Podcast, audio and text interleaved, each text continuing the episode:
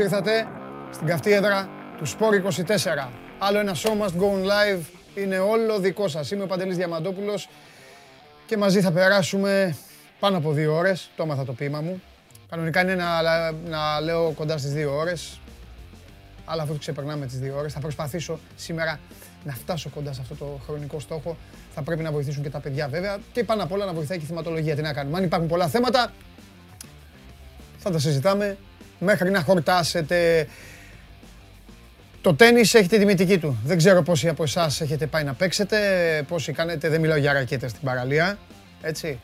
Μιλάω για τέννη, μιλάω για ένα άθλημα το οποίο πλέον ο Στέφανος Τσιπάς και η Μαρία Σάκαρη έχουν καταφέρει να το φέρουν σε όλα τα ελληνικά σπίτια, έστω και με τη μορφή ενός απλού ενδιαφέροντος για το τι κάνουν αυτοί οι δύο άνθρωποι. Τα πηγαίνουν περίφημα λοιπόν στο Ρολάν Γκάρος η Μαρία Σακάρη από χθες για πρώτη φορά στην καριέρα της στους 8 της uh, σπουδαίας αυτής της διοργάνωσης, αυτού του Grand Slam και ο Στέφανος Τσιτσιπάς θα παίξει με τον Μετβέντεφ, με το νούμερο 2 της παγκόσμιας κατάταξης απόψε, προγραμματισμένη ώρα έναρξης στο 10. Ε, πιο μεταλογικά θα ξεκινήσει, ξέρετε ότι στο τέννις ποτέ δεν ξεκινάνε την ώρα που λένε.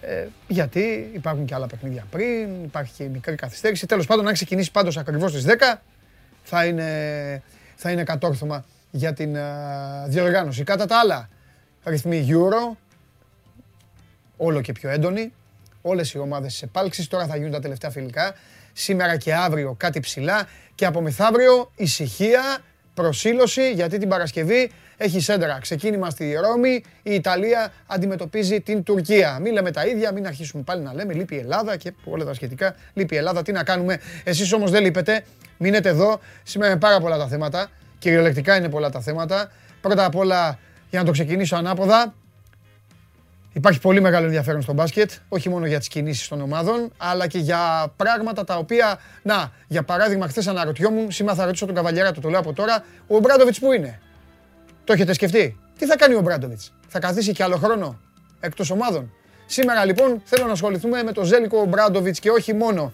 στην Ιταλία τα play-off η τους έχει πάει στο 0-2. Θα τον περιμένουμε τον Καβαλιέρα και γι' αυτό, για να συζητήσουμε. Και φυσικά Παναθηναϊκός κέρδισε το Λαύριο, τα play-off ψιλοτελειώνουν και στην χώρα μας και θα αρχίσει περισσότερο να ανάβει φωτιά για τις μεταγραφές. Ό,τι μπορεί θα πάρει ο καθένας. Για να συρρεμίσω λίγο, ό,τι μπορεί.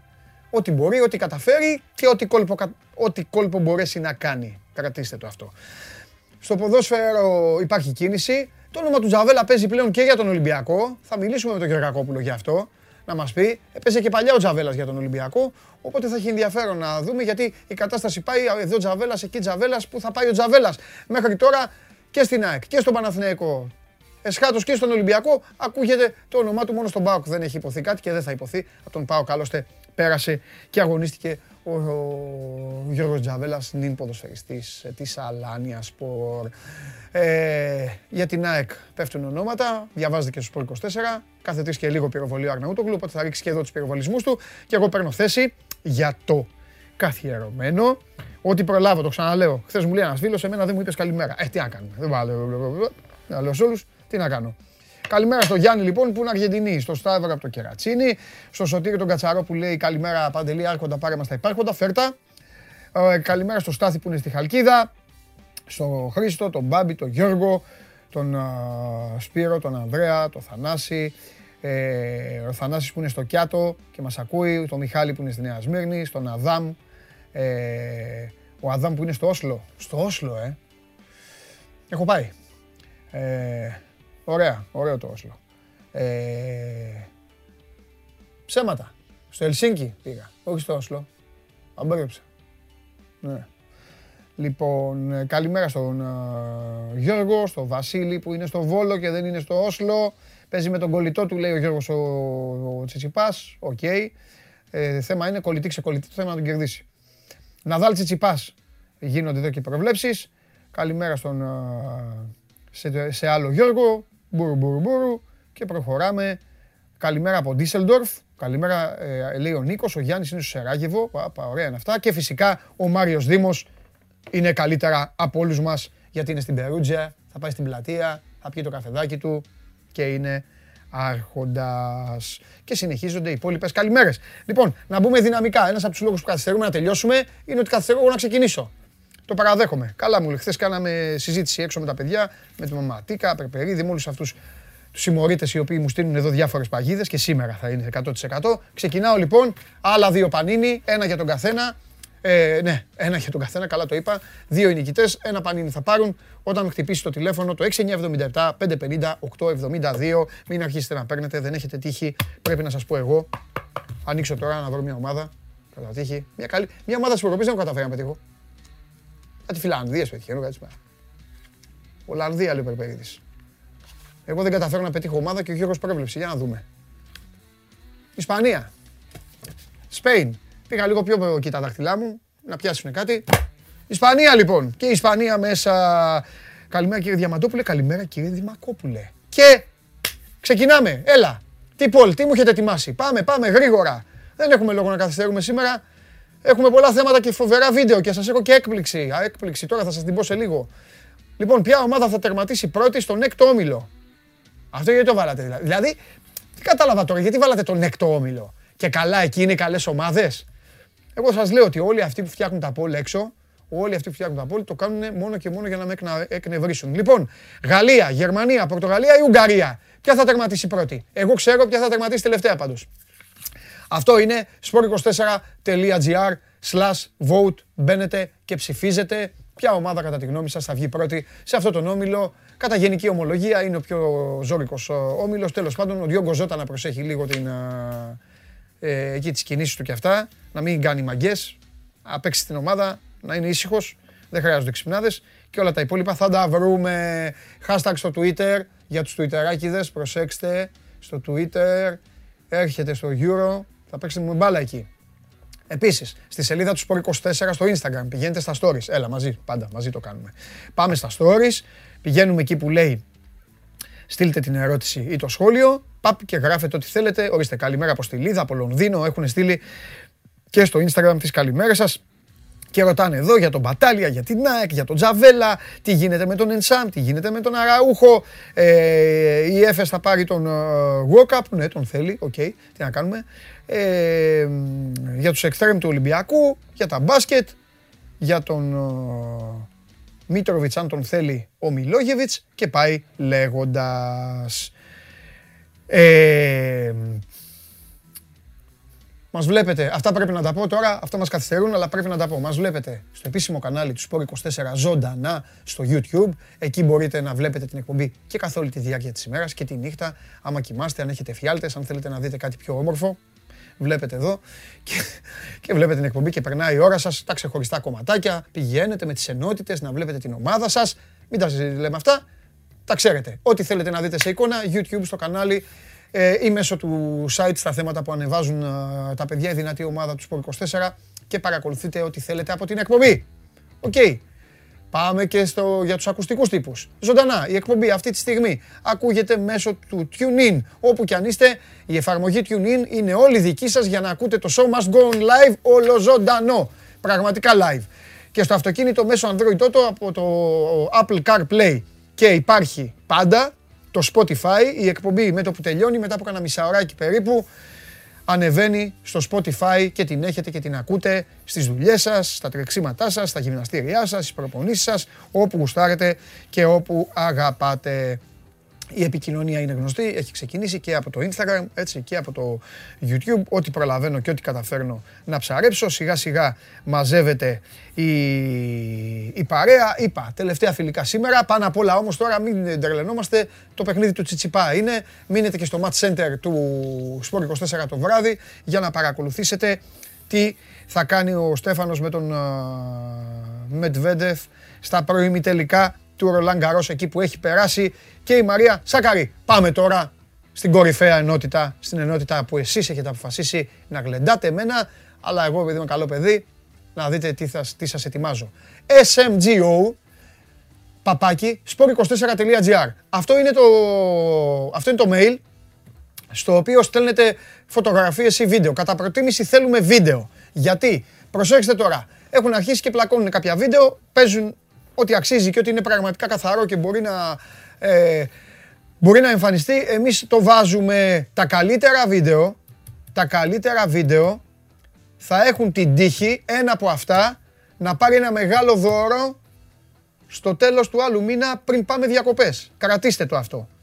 Στείλτε τα βίντεο γιατί θα επιλεγούν κάποια από αυτά και στη συνέχεια με τη διαδικασία της ψηφοφορίας, τίμια της δικής σας ψηφοφορίας, το κορυφαίο βίντεο θα πάρει ένα μεγάλο δώρο από το Show Must Go On Live. Αυτός, αυτή είναι η προοπτική. Αυτός είναι ο στόχος, έτσι το έχουμε βάλει. Δεν είναι δεδομένο για να σας το ανακοινώσω και επίσημα, αλλά έχουμε αποφασίσει, θα προσπαθήσουμε το καλύτερο βίντεο να το ανταμείψουμε. Γι' αυτό πάμε. Και ένα βίντεο το οποίο προσωπικά εμένα με άγγιξε και θα αγγίξει και εσάς, είναι αυτό που έστειλε ο Χρήστος Μακρύς. Το λέω έτσι γιατί αυτή τη φορά δεν κατάφεραν να μου το κρύψουνε. Το έχω δει το βίντεο. Οκ. Δείτε το όμως για να δείτε πού φτάνει αυτή εδώ η εκπομπή. Καλησπέρα Παντελή. Κοίτα μέχρι που έχει φτάσει το show must go on. Τι εμβέλεια είναι αυτή, χαμό έχετε κάνει. Σικούριο Λάρισας, στο χωράφι καθαρίζουμε αμυγδαλιές και ακούμε Αρναούτογλου στο τέρμα. Άκινο ο Χρήστος όπως καταλάβατε, αλλά ο άνθρωπος καθαρίζει αμυγδαλιές και ακούει την εκπομπή. Στο σικούριο της Λάρισας, χειροκρότημα.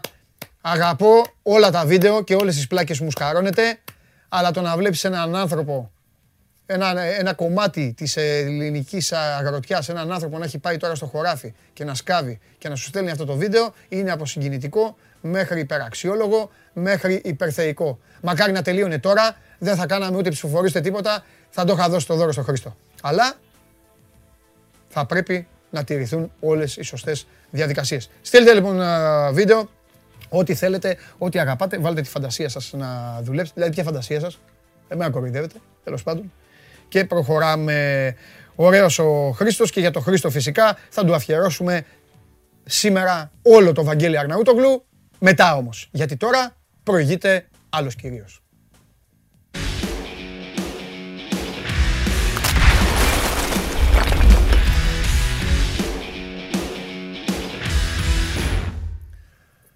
Εντάξει, είναι φοβερό τώρα. Έχει πάει καθαρίζει αμυγδαλιές με την τζάπα, με το φτιάρι ο τύπος και, και ακούει, βλέπει εμάς τώρα. Ε, Γίγαντας. Τρομερός, τρομερός. Τρομερά βίντεο. Να έρθει, να έρθει το Νοέμβρη να μαζέψουμε ελιές. ελιές θα μαζέψουμε. Βλέπω και το Μακέντα να μαζεύουμε. Ναι, ισχύει. Για λέγε. Νομίζω ότι η τέταρτη συνεχόμενη σεζόν δεν θα το βρούμε στον Παναθηναϊκό το Φεντερικό Μακέντα. Ναι. Ε, είναι μια περίεργη σχέση, η οποία όπως θα θυμάσαι πολύ καλά, γιατί τα συζητάγαμε πάντα. Mm. Για αυτά ψοφάς πάντα έτσι, τα παρασκηνιακά και στο ναι, τι ναι, γίνεται. Ναι, ναι, ναι. Ε, από πέρσι λίγο το πράγμα ήταν ε, στο μπαίνω στο αεροπλάνο, φεύγω, στο δεν θα μείνει ο Μακέντα, στο ήρθο Καρλίτος και περισσεύει ο Μακέντα.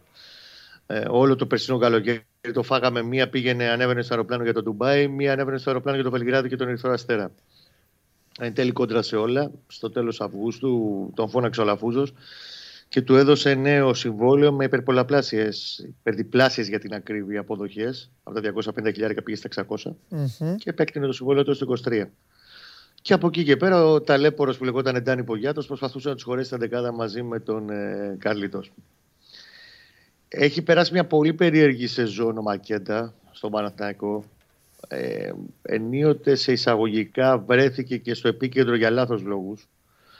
Αλλά υπάρχει και άλλη πλευρά του νομίσματος που λέει ότι για να εκραγεί δύο φορές ο Μακέντα προς τον ε, Μπόλωνη και τον βοηθό του τον ε, Κουζνέτσοφ ο Μακέντα ξαναλέω που δύο χρόνια στόμα έχει και μιλιά δεν είχε σε τέτοια είδους ζητήματα κάτι είχε γίνει μες στα ποδητήρια κάτι δεν πήγαινε καλά, κάτι δεν γινόταν σωστά η ουσία πάντως είναι ότι η εμπιστοσύνη που είχε προς το πρόσωπό του Αλαφούζος και φάνηκε από το νέο συμβόλαιο που του έδωσε κλονίστηκε πάρα πολύ ναι.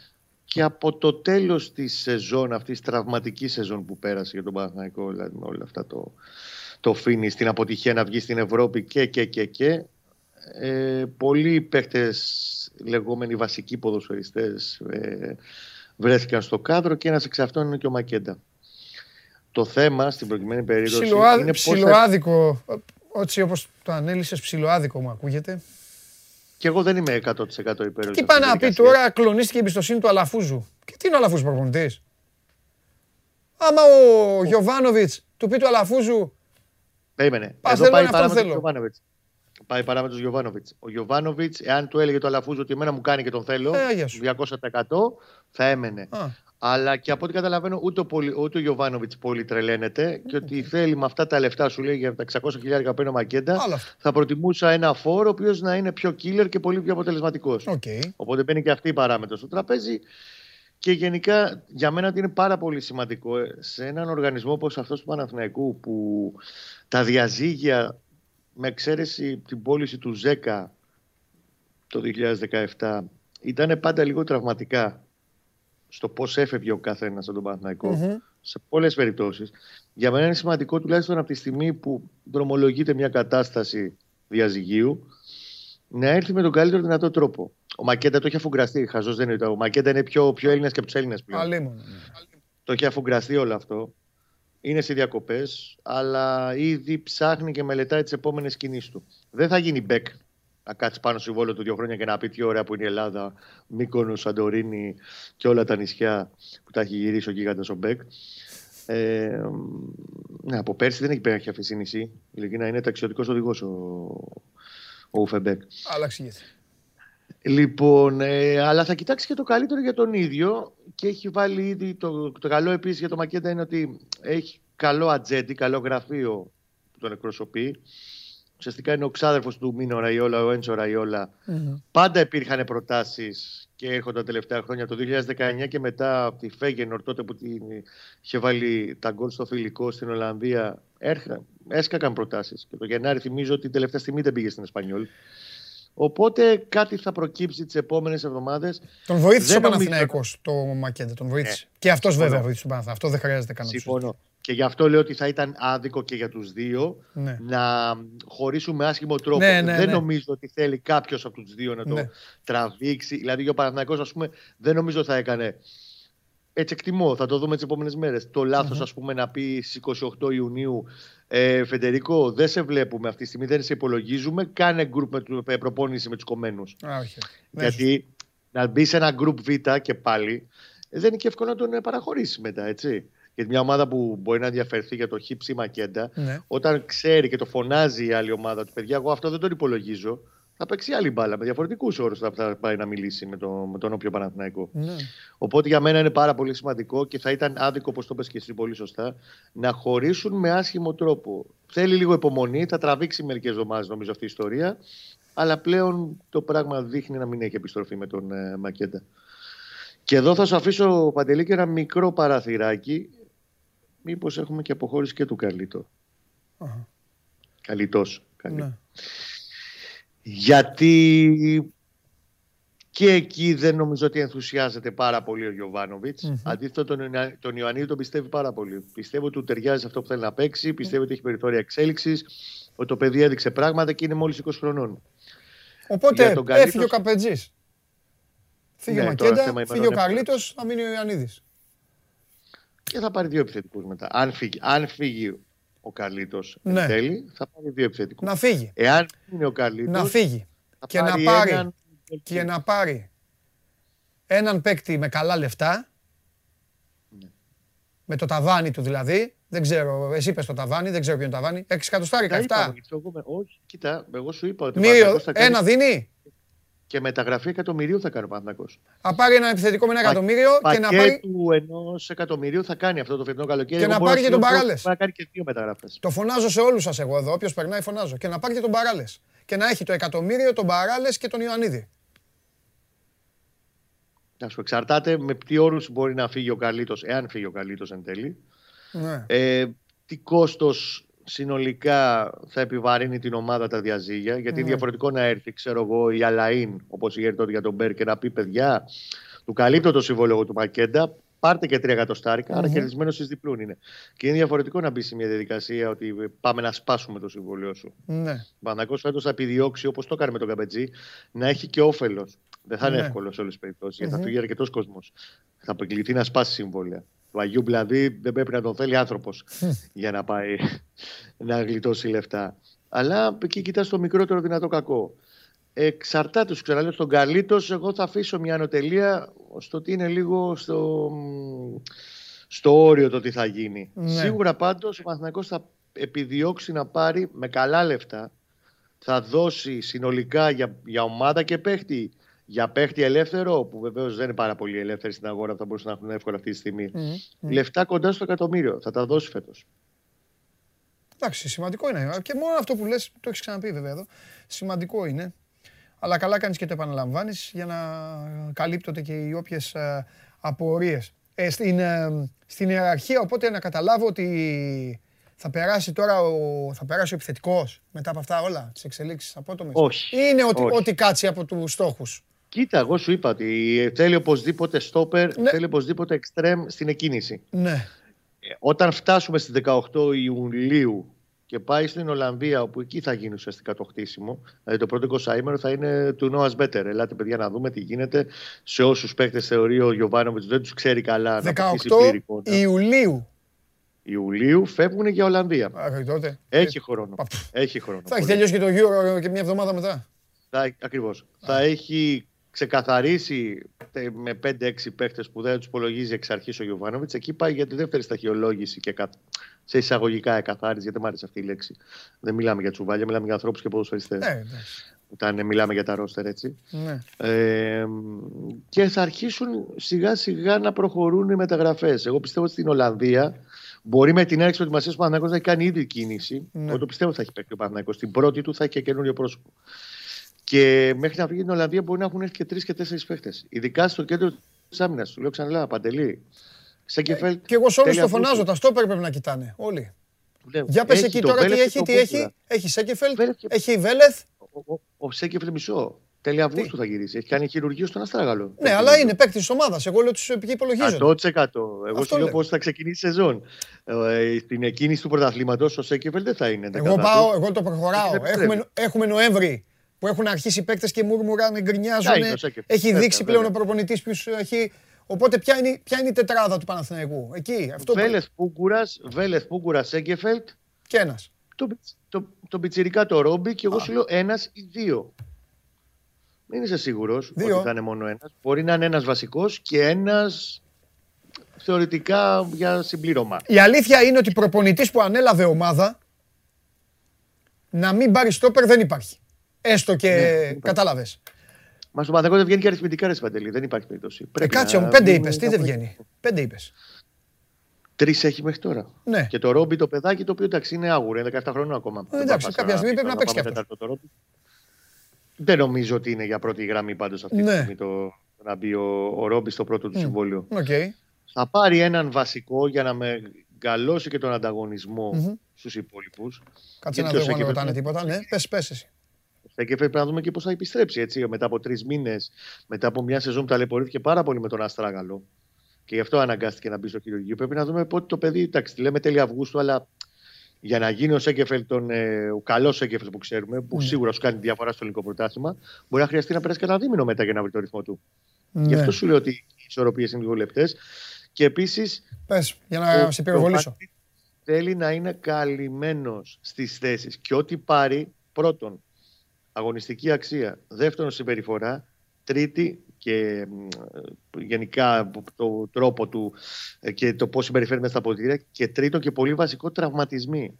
Α. Δεν θα πάρει ποδοσφαιριστές με υψηλά ρίσκα τραυματισμού. Μια χαρά είναι αυτή η Το ιεραρχία, γιατί μέχρι πέρυσι έλεγες λεφτά πρώτα. Το θυμάσαι; Ναι. Ε. Στο, απλά ο Γιωβάνοβιτς έτσι θα κινηθεί. Ναι. Δεν, δηλαδή μπορεί να κοσκινήσει μέχρι την τελευταία μέρα και, τον, τελε- και την τελευταία μεταγραφή. Θα Μμμ. την κοσκινήσει όμως. Λοιπόν, Αυτό τουλάχιστον έχει πει στους ανθρώπους του Παναθηναϊκού. σου λέω ονόματα, ε, ε, mixed είναι τώρα για να μην ε, κάθομαι ξεχωριστά. Πάμε. Και ό,τι, ό,τι, Πάμε. για ό,τι ξέρεις, μιλάς. Για ό,τι ξέρεις, δεν χρειάζεται. Για ό,τι δεν ξέρεις, δεν χρειάζεται καν να αναφερθείς. Μολό, Μπατάλια, ε, Περέα, Μπουζούκης, Κίτσιου και, και, και, και, και άλλον έναν. Έλα, έλα, τον έχασα. Και άλλον έναν. Και Κολοβός.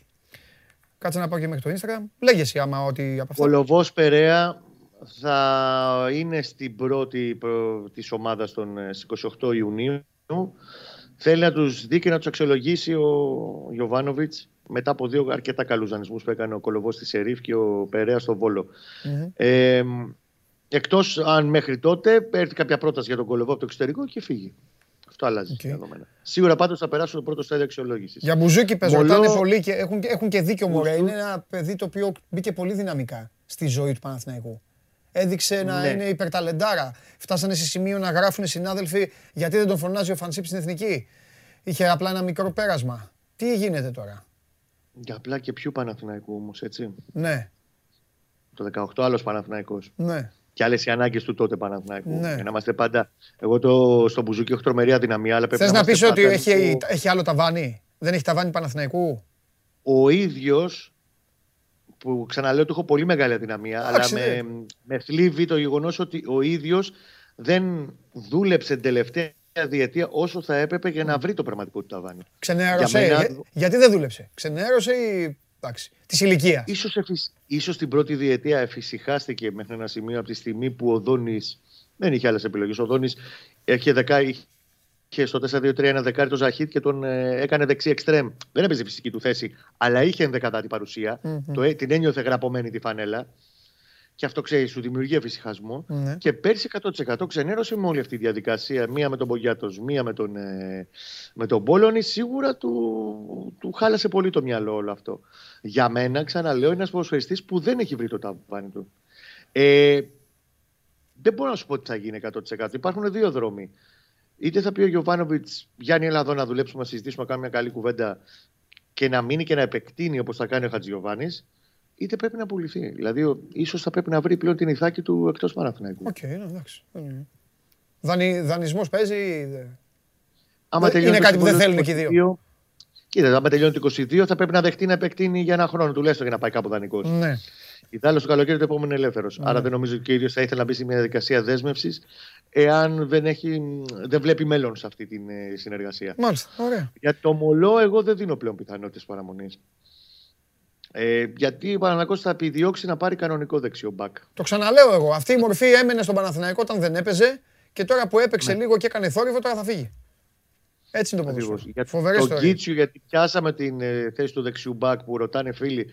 Ήταν δημοσίευμα τότε το Τούρκο που το είχαμε μεταφέρει, αλλά μετά ψάχνοντας και την πλευρά Κίτσιου ε, δεν προκύπτει κάτι τέτοιο. Ναι. Εάν θες τη γνώμη μου, ο Παναθηναϊκός κοιτάει δεξιό μπακ Έλληνα, αλλά δεν είναι ο Κίτσιου πήγαινε προς Αρκαδία μεριά. Okay. Δεν σου λέω θα το πάρει, αλλά ότι ο Κότσιρας είναι ναι, που εξετάζονται ε, και νομίζω ότι έχει ενδιαφέρον σαν περίπτωση γιατί το παιδί φέτος έκανε πολύ καλή σεζόν mm-hmm, στον Αστέρα. Mm-hmm. Σε σημείο που από τη στιγμή που είχε θέμα ο Φανσίπ, δικαίως κάποιοι φώναζαν ότι καλώς πήρε και το Σάλιακα. Μια χαρά πήγαμε το παιδί μετά Γιάννηνα. Δεν έχει δεξιούς μπακ Ελλάδα. Καλώς πήρε τον Ανδρούτσο σω θα πρέπει να το δοκιμάσει και αυτό κάποια στιγμή. Έστω μια-δυο κλήσεις. Αλλά αυτό ναι. δεν είναι θέμα δικό μας, είναι θέμα του Ολλανδού. Καλά, θα κάνει αυτός. Ε, τους καλεί όλους μου. Τους καλέσει. Αυτό είναι τον, ε, τον παρακολουθούν πάντως από την ηλικία αγορά. Είναι από τους παίχτες για τον Παναγενικό. Κοίτα, μην μπούμε πάλι στη διαδικασία ότι θα παραπάρει 15 ξένους. Ναι. Θέλει να επενδύσει και λίγο παραπάνω στο ελληνικό στοιχείο. Οπότε δεν θα μου κάνει εντύπωση μια επιλογή τύπου κότσιρα. Πόσο μάλλον τη στιγμή μπαίνει στον τελευταίο χρόνο του συμβολέου του και είναι διαφορετικά τα δεδομένα και το τι θα ζητούσε ο Αστέρας. Ωραία. Ωραία. Κρατάμε, έχουμε ανοιχτά θέματα. Ωραία η κουβέντα σημερινή. Ε, κρατάμε και, με, κρατάμε... και το F5 γιατί σε λίγο πιστεύω μέσα εντός ημέρας θα ανακοινωθεί και επίσημο Γιωβάνο με τι πρώτε δηλώσεις. Εντάξει, εντάξει, δεν είναι αυτό. Ε, το έχεις ανακοινώσει εβδομάδες τώρα. Φιλιά! Την αγάπη μου να είστε καλά. Αυτός ήταν ο Κώστας Γουλής. Ε, υπάρχουν, όπως καταλαβαίνετε, θέματα ανοιχτά. Το κρατάω αυτό για τον Μπουζούκι. Εγώ αυτά κρατάω, τέτοια θέματα. Θέλω να δω την εξέλιξη, θέλω να δω την πορεία. Ξέρετε πως οι παίκτες είχαν αυτές τις ιστορίες, μετά πήγαν αλλού και τους βλέπανε και τρίβαν τα μάτια τους. Μπάλα ξέρει. Τελεία εκεί. Τώρα τα υπόλοιπα θα τα δούμε. Θα πάει κάπου, πιθανώς στο εξωτερικό, τον αρπάξουν, να τον βάλουν κάτω να δουλέψει, να βάλει το κεφάλι κάτω. Ποτέ δεν ξέρεις τι μπορεί να γίνει. Οπότε, μην βγάζετε φοβερά και τρομερά συμπεράσματα, γιατί μπορεί να δείτε ξαφνικά έναν ποδοσφαιριστή και να λέτε, όχι, αυτός είναι. Αυτός είναι. Γιάννη Μπουζούκη, αν βλέπεις την εκπομπή, κάντο αυτό, δικαίωσέ με. Και εσύ και όσοι αξίζετε. Γιατί υπάρχουν παιδιά που αξίζουν. Υπάρχουν άλλοι που τη βρίσκουν με τις 7. Τι να κάνουμε. Πάμε στο. Παίρνουν τηλέφωνο για τα άλμπουμ εντάξει. Χωρίς ε, λόγο. Ρίχνετε άδεια να πιάσετε γεμάτα, ε. Α, δεν έχω τέτοια. Και τώρα είναι η ώρα του ανθρώπου που ζητάει ο λαός του συνεχώς.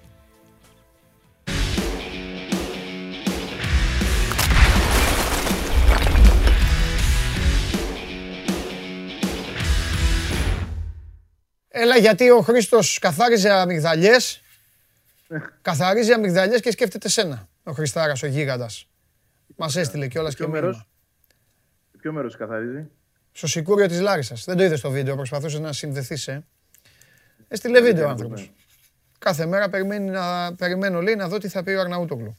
Θα σας πω εγώ, ο Αρναούτογλου αυτή την εποχή έχει τα λιγότερα, τα λιγότερα θέματα από όλους, ε, ενώ ποσοτικά, γιατί πλέον η ΑΕΚ είναι στη διαδικασία να τους κεντράρει τους στόχους. Και όταν μια ομάδα κεντράρει τους στόχους, μειώνονται και τα ονόματα και πάνε στην πραγματικότητα. Και η πραγματικότητα είναι 5-6 ονόματα, δεν είναι 26. Έτσι δεν είναι, Ευαγγέλη. Ναι, και λιγότερα ίσως θα Α, έλεγα ναι, εγώ, ναι. αλλά κά- κάπου εκεί, κάπου εκεί είναι τα πραγματικά. Ναι. Ε, αυτά που ξέρουμε τουλάχιστον, Παντελή, έτσι, γιατί η αλήθεια είναι ότι δεν τα ξέρουμε και όλα. Καλά, εντάξει. 100%. Εγώ θεωρώ ότι υπάρχουν πράγματα τα οποία δουλεύονται. Ε, Δηλαδή, θα σου πω κάτι, έχουν βγει τρία ονόματα κεντρικών αμυντικών τις τελευταίες ημέρες. Ναι. Και τα τρία, και τα τρία πραγματικά έχουν, έχουν συζητηθεί στην ΑΕΚ ε, και έχουν κάποιες πιθανότητες να προχωρήσουν. Κανένα εξ αυτών όμως δεν είναι αυτό που αυτή τη στιγμή η ΑΕΚ κοιτάζει, το οποίο όλοι ψάχνουμε και δεν μπορούμε να βρούμε. Υπάρχει δηλαδή κάτι το οποίο δεν γνωρίζουμε. Και επειδή ο κόσμος αδειμονεί, και εγώ λαμβάνω πολλά μηνύματα έτσι και στα social και γενικότερα και μετά την εκπομπή, έρχονται διάφορα, ρωτάνε ε, πιθανότητες, ε, νέα ονόματα. Εντάξει, να ξέρει και ο κόσμος ότι δεν, δεν μπορούμε να τα γνωρίζουμε κιόλα και ότι κάποιες φορές θα ευνηδιαστούμε κιόλας. Και νομίζω και η τακτική της ΑΕΚ πλέον είναι αυτή του ευνηδιασμού. Α, Αν για παράδειγμα δεν είχε τύχει, γιατί. Έτσι πρέπει να κάνουν οι ο ομάδες. ρεπόρτερ ναι, ο ρεπόρτερ χρειάζεται και τύχη παντελή και το ξέρεις. Δηλαδή την ημέρα που εγώ έβγαλα το θέμα του Στάνκοβιτς, το ίδιο απόγευμα ήρθε στην Ελλάδα. Μπορεί και να μην το είχα βγάλει εκείνο το πρωί και να μας είχε ευνηδιάσει η ΑΕΚ απολύτως. Γιατί αυτός ήταν ο στόχος της και εκεί πήγαινε τη δουλειά. Μπορεί δηλαδή κάποια στιγμή να ακούσουμε ότι είναι εδώ ένα στόπερ και ότι ανακοινώθηκε χωρίς να έχει- τον έχει γράψει κανένας από εμάς.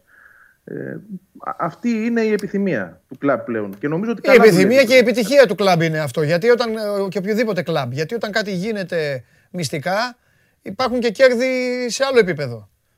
Γίνεται πιο σίγουρα η δουλειά, πιο εύκολα, με άλλα οικονομικά. Δεν μπαίνει κανένας άλλος μέσα να σου χαλάσει τη δουλειά. Ε, ε, Είναι ιστορίες αυτές. Δεν εκμεταλλεύεται ο ατζέντης πράγματα.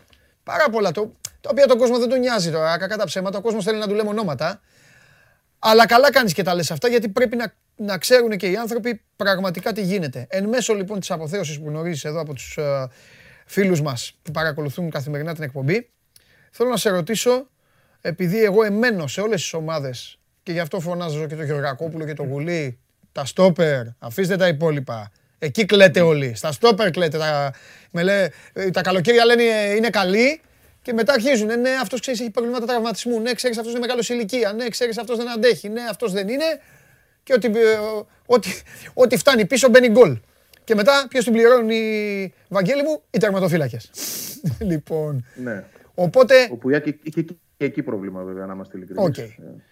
Υπήρχαν και παιχνίδια που ήταν σαν να παίζει χωρίς τερματοφύλακα. Ναι. Οπότε καταλαβαίνω. Αλλά, αλλά βέβαια η κεντρική της αμυντική ήταν, ήταν για, Ναι. για κλάματα και για γέλια μαζί όλη τη χρονιά. Ναι. Οπότε Και καταλαβαίνω. εγώ δεν ξέρω κανέναν, έτσι, κανέναν. Ούτε το Σβάρνα ξέρω παρά το γεγονός ότι επέπλεψε. Αυτό είναι μόνο. Δηλαδή δεν είναι ότι έκανε και τίποτα τρομερό κι αυτός. Ναι. Τι λέμε λοιπόν; Τι, ε, Τι λέμε; Ε, μην πεις τα Λέμε ονόματα που ότι δεν δεν- υπάρχουν. Ε. Δεν τα θέλω Όχι, εγώ. δεν, δεν- ναι, δεν ξέρω. Πραγματικά δεν, για Α. το στόπερ δεν έχω ιδέα. Θεωρώ ότι αυτοί Τίμιος, που γράφτηκαν ειλικρινής. τελευταία όλοι παίζουν ε, με κάποιες πιθανότητες περισσότεροι, άλλοι κάποιες λιγότερες, αλλά δεν ξέρω ποιος είναι πραγματικά ο νούμερο ένα. Κανείς δεν το ξέρει αυτή τη στιγμή. Ναι. Ε, εννοώ ε, μεταξύ των ρεπόρτερ. Ή μπορεί κάποιος να το ξέρει και να μην δεν θέλει να το γράψει για αυτούς τους λόγους που εσύ είπες Ναι. προηγουμένως. Γιατί στο μυαλό κάποιον παίζει και αυτό το σενάριο. Ότι ε, ένας τρόπο την φόβος να μην βγάλω αυτό το θέμα για να μην χρεωθώ μετά ότι έκανα κάποιο κακό ή ότι μπλέχτηκε κάποια άλλη ομάδα εξαιτίας μου. Για μένα είναι πολύ λάθος όλο αυτό γενικότερα. Η δουλειά του ρεπόρτερ αυτή είναι να προσπαθεί Ναι. να βρίσκει ε, και να μην σκέφτεται το αν η ομάδα θα πληγεί ή όχι από αυτή την ιστορία. Γιατί εγώ τα θεωρώ και λίγο αστεία αυτά, να σου πω και την αλήθεια. Αν μια ομάδα έχει κεντράρει σε ένα παίκτη και έχει τις δυνατότητες να τον πάρει, δεν θα χαλάσει κανένα ρεπόρτερ τη μεταγραφή. Δεν θεωρώ δηλαδή ότι ισχύουν τέτοια πράγματα. Ωραία. Θα σε πάω αλλού λοιπόν να, να αλλάξουμε το παιχνίδι. Αλλάζω τελείως το παιχνίδι. Γιατί έχει στείλει στο Instagram ο Κάρολος ένα ωραίο μήνυμα ε, που λέει ποιος θεωρείς ότι θα είναι ο νέος ρόλος του Μάνταλου στην ΑΕΚ του Μιλόγεβιτς. Να δω πριν να απαντήσεις επίσης αν υπάρχει κάτι άλλο, γιατί θέλω και εγώ να σου κάνω μία ερώτηση που έχει να κάνει. Πραγματικά ο Κονέ πήρε τον Εντελτσιάρου και τον ε, ρώτησε γιατί δεν γονάτισε στο παιχνίδι Ναι. Με την Αγγλία. Εντάξει, δεν θέλω να την επιβεβαίωσή σου επειδή δεν το έχουμε συζητήσει μαζί γι' αυτό. Έγινε χθες, ούτως ή άλλως έγινε μετά την εκπομπή αυτό. Το βράδυ. Ναι, αγόρι μου, ναι, ναι, Οπότε, και γι' αυτό, ναι, είναι ναι. ευκαιρία να το συζητήσουμε. Ναι, να το Ε, συζητήσουμε, Καταρχάς να πω ναι. για το Μάνταλο, αφού προηγείται το ερώτημα αυτό. Για το Μάνταλο θα πω ότι έχω και εγώ την απορία. Ναι. Δεν έχουμε ακόμα ξεκάθαρη εικόνα για τον τι ο Μιλόγεβιτ έχει στο μυαλό του. Ναι. Την Κυριακή έρχεται ο προπονητής. Δευτέρα ξεκινούν τα αργοματρικά, τα- οι εξετάσεις ιατρικές Και θα δούμε, θα διαπιστώσουμε. Αυτό που ξέρω πάντως Ναι. είναι ότι θα ήθελε να έχει έναν ακόμα παίχτη. Α. Στο ρόλο αυτό Οκ. του επιτελικού μέσου. Έτσι. Άρα δεν αποκλείω να γίνει εκεί μια προσθήκη και αυτός ο παίκτης να εναλλάσσεται με τον Μάνταλο. Εγώ θεωρώ ότι θα του κάνει και καλό αυτό το Μάνταλο. Ε, ελπίζω να μην τον δούμε πάλι έξω αριστερά. Αυτό πήγα να Ε, σου πω. Ο, του Μάνταλου θα του κάνει καλό. Το κυριότερο καλό θα του κάνει να τον φωνάξει ένας προπονητής επιτέλους και να του πει Πέτρο, άκου. Εκεί θα παίζεις και έχω μαζί και το Μπαντελή. Όποιος μπορεί και οι δύο καμιά φορά να με βοηθήσετε. Γιατί το. ο- εντάξει, είναι, βασα, είναι βασανισμένος ποδοσφαιριστής, ρε φίλε. τι θε- να τον πηγαίνουν πέρα Είναι, δόθε. συμφωνώ, Του το, κάνει, συμφωνώ. του το κάνει που του το κάνει ο Φανσίπ αυτό στην εθνική. Γιατί ο Φανσίπ το κάνει με όλους. Αλλά πες κομμάτια γίνεται στην εθνική, ξέρεις τι λένε οι παίκτες. Εντάξει, 15 μέρες πάμε. Ένα. Δεύτερον, η εθνική μας είναι. Θα, θα, που- θα πούμε και ό,τι θέλει ο προπονητής. Το σωματιό όμως είναι 9 μήνες, 10. Είναι συνέχεια. Ε, Τι 10, τι λέω. 11 μήνες είναι. Κοίταξε, είναι, είναι πραγματικά βασανισμένος σε αυτό το κομμάτι. Ναι. Είναι ένα από τα ελαφρυντικά που εγώ πάντα θα το αναγνωρίζω. Ότι ουδέποτε υπήρξε ένας προπονητής που να τον χρησιμοποίησε σταθερά σε μία θέση και να του είπε ότι ξεκάθαρα αυτός είναι ο ρόλος σου. Αυτό θέλω από σένα και εδώ θεωρώ ότι είσαι καλύτερος. Ναι. Όπου και αν είναι αυτό. Αλλά να παίζει εκεί μόνο. Θες να τον βάλεις λίγο πιο πίσω στα χαφ. Να είναι εκεί όλη τη χρονιά. Θες να τον βάλεις αριστερά, που για μένα είναι λάθος, αλλά να είναι εκεί. Δηλαδή κάπου να προσαρμοστεί και να παίζει. Ε, αυτό που έχει δείξει βάσει και των αριθμών, δηλαδή πιο αποδοτικός σε γκολ και assist, που δεν έχει και πολλά είναι η αλήθεια, αλλά όσα έχει τέλος πάντων, ε, είναι παίζοντας επιτελικός μέσος. Εκεί είναι ο ρόλος του. Αυτό, αυτό έκανε και στην Ξάνθη. Ε, έτσι τον πήρε η ΑΕΚ ως τέτοιο ποδοσφαιριστή και θεωρώ ότι και εκεί θα τον αξιοποιήσει ο Μιλόγεβιτς. Δεν έχω εικόνα ότι θα κάνει κάτι διαφορετικό. Αλλά το να φέρει έναν ακόμα παίχτη, να υπάρχει ένας συναγωνισμός και στο φινάλε να μην παίρνει και ο Μάνταλος όλο το ανάθεμα όταν δεν είναι καλά. Α κάτσει και λίγο πάγκο για όλους. Ε, θεμητό είναι αυτό έτσι. Τώρα, στον Εντελτσιάρου. Ε, σήκωσε πολύ σκόνη αυτή η συζήτηση για τον Εντελτσιάρου, αλλά έχει άποψη το παιδί που το έκανε αυτό. Έτσι.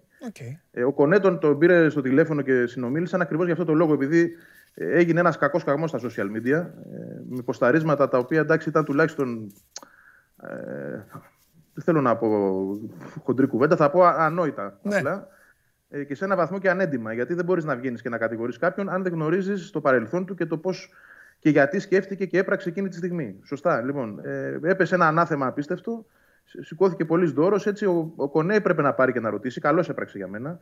Για να του δώσει και την ευκαιρία να απαντήσει. Λοιπόν, ε, αφού εξήγησε στον Κονέ ότι έχει άποψη για το θέμα και είχε λόγο που ε, σκέφτηκε και έπραξε έτσι, ε, εν συνεχεία έβγαλε και μια επίσημη θέση ο Νεντελτσιάρου και είπε ότι εγώ δεν θεωρώ το να μας υποχρεώνει κάποιος να ε, σκύβουμε.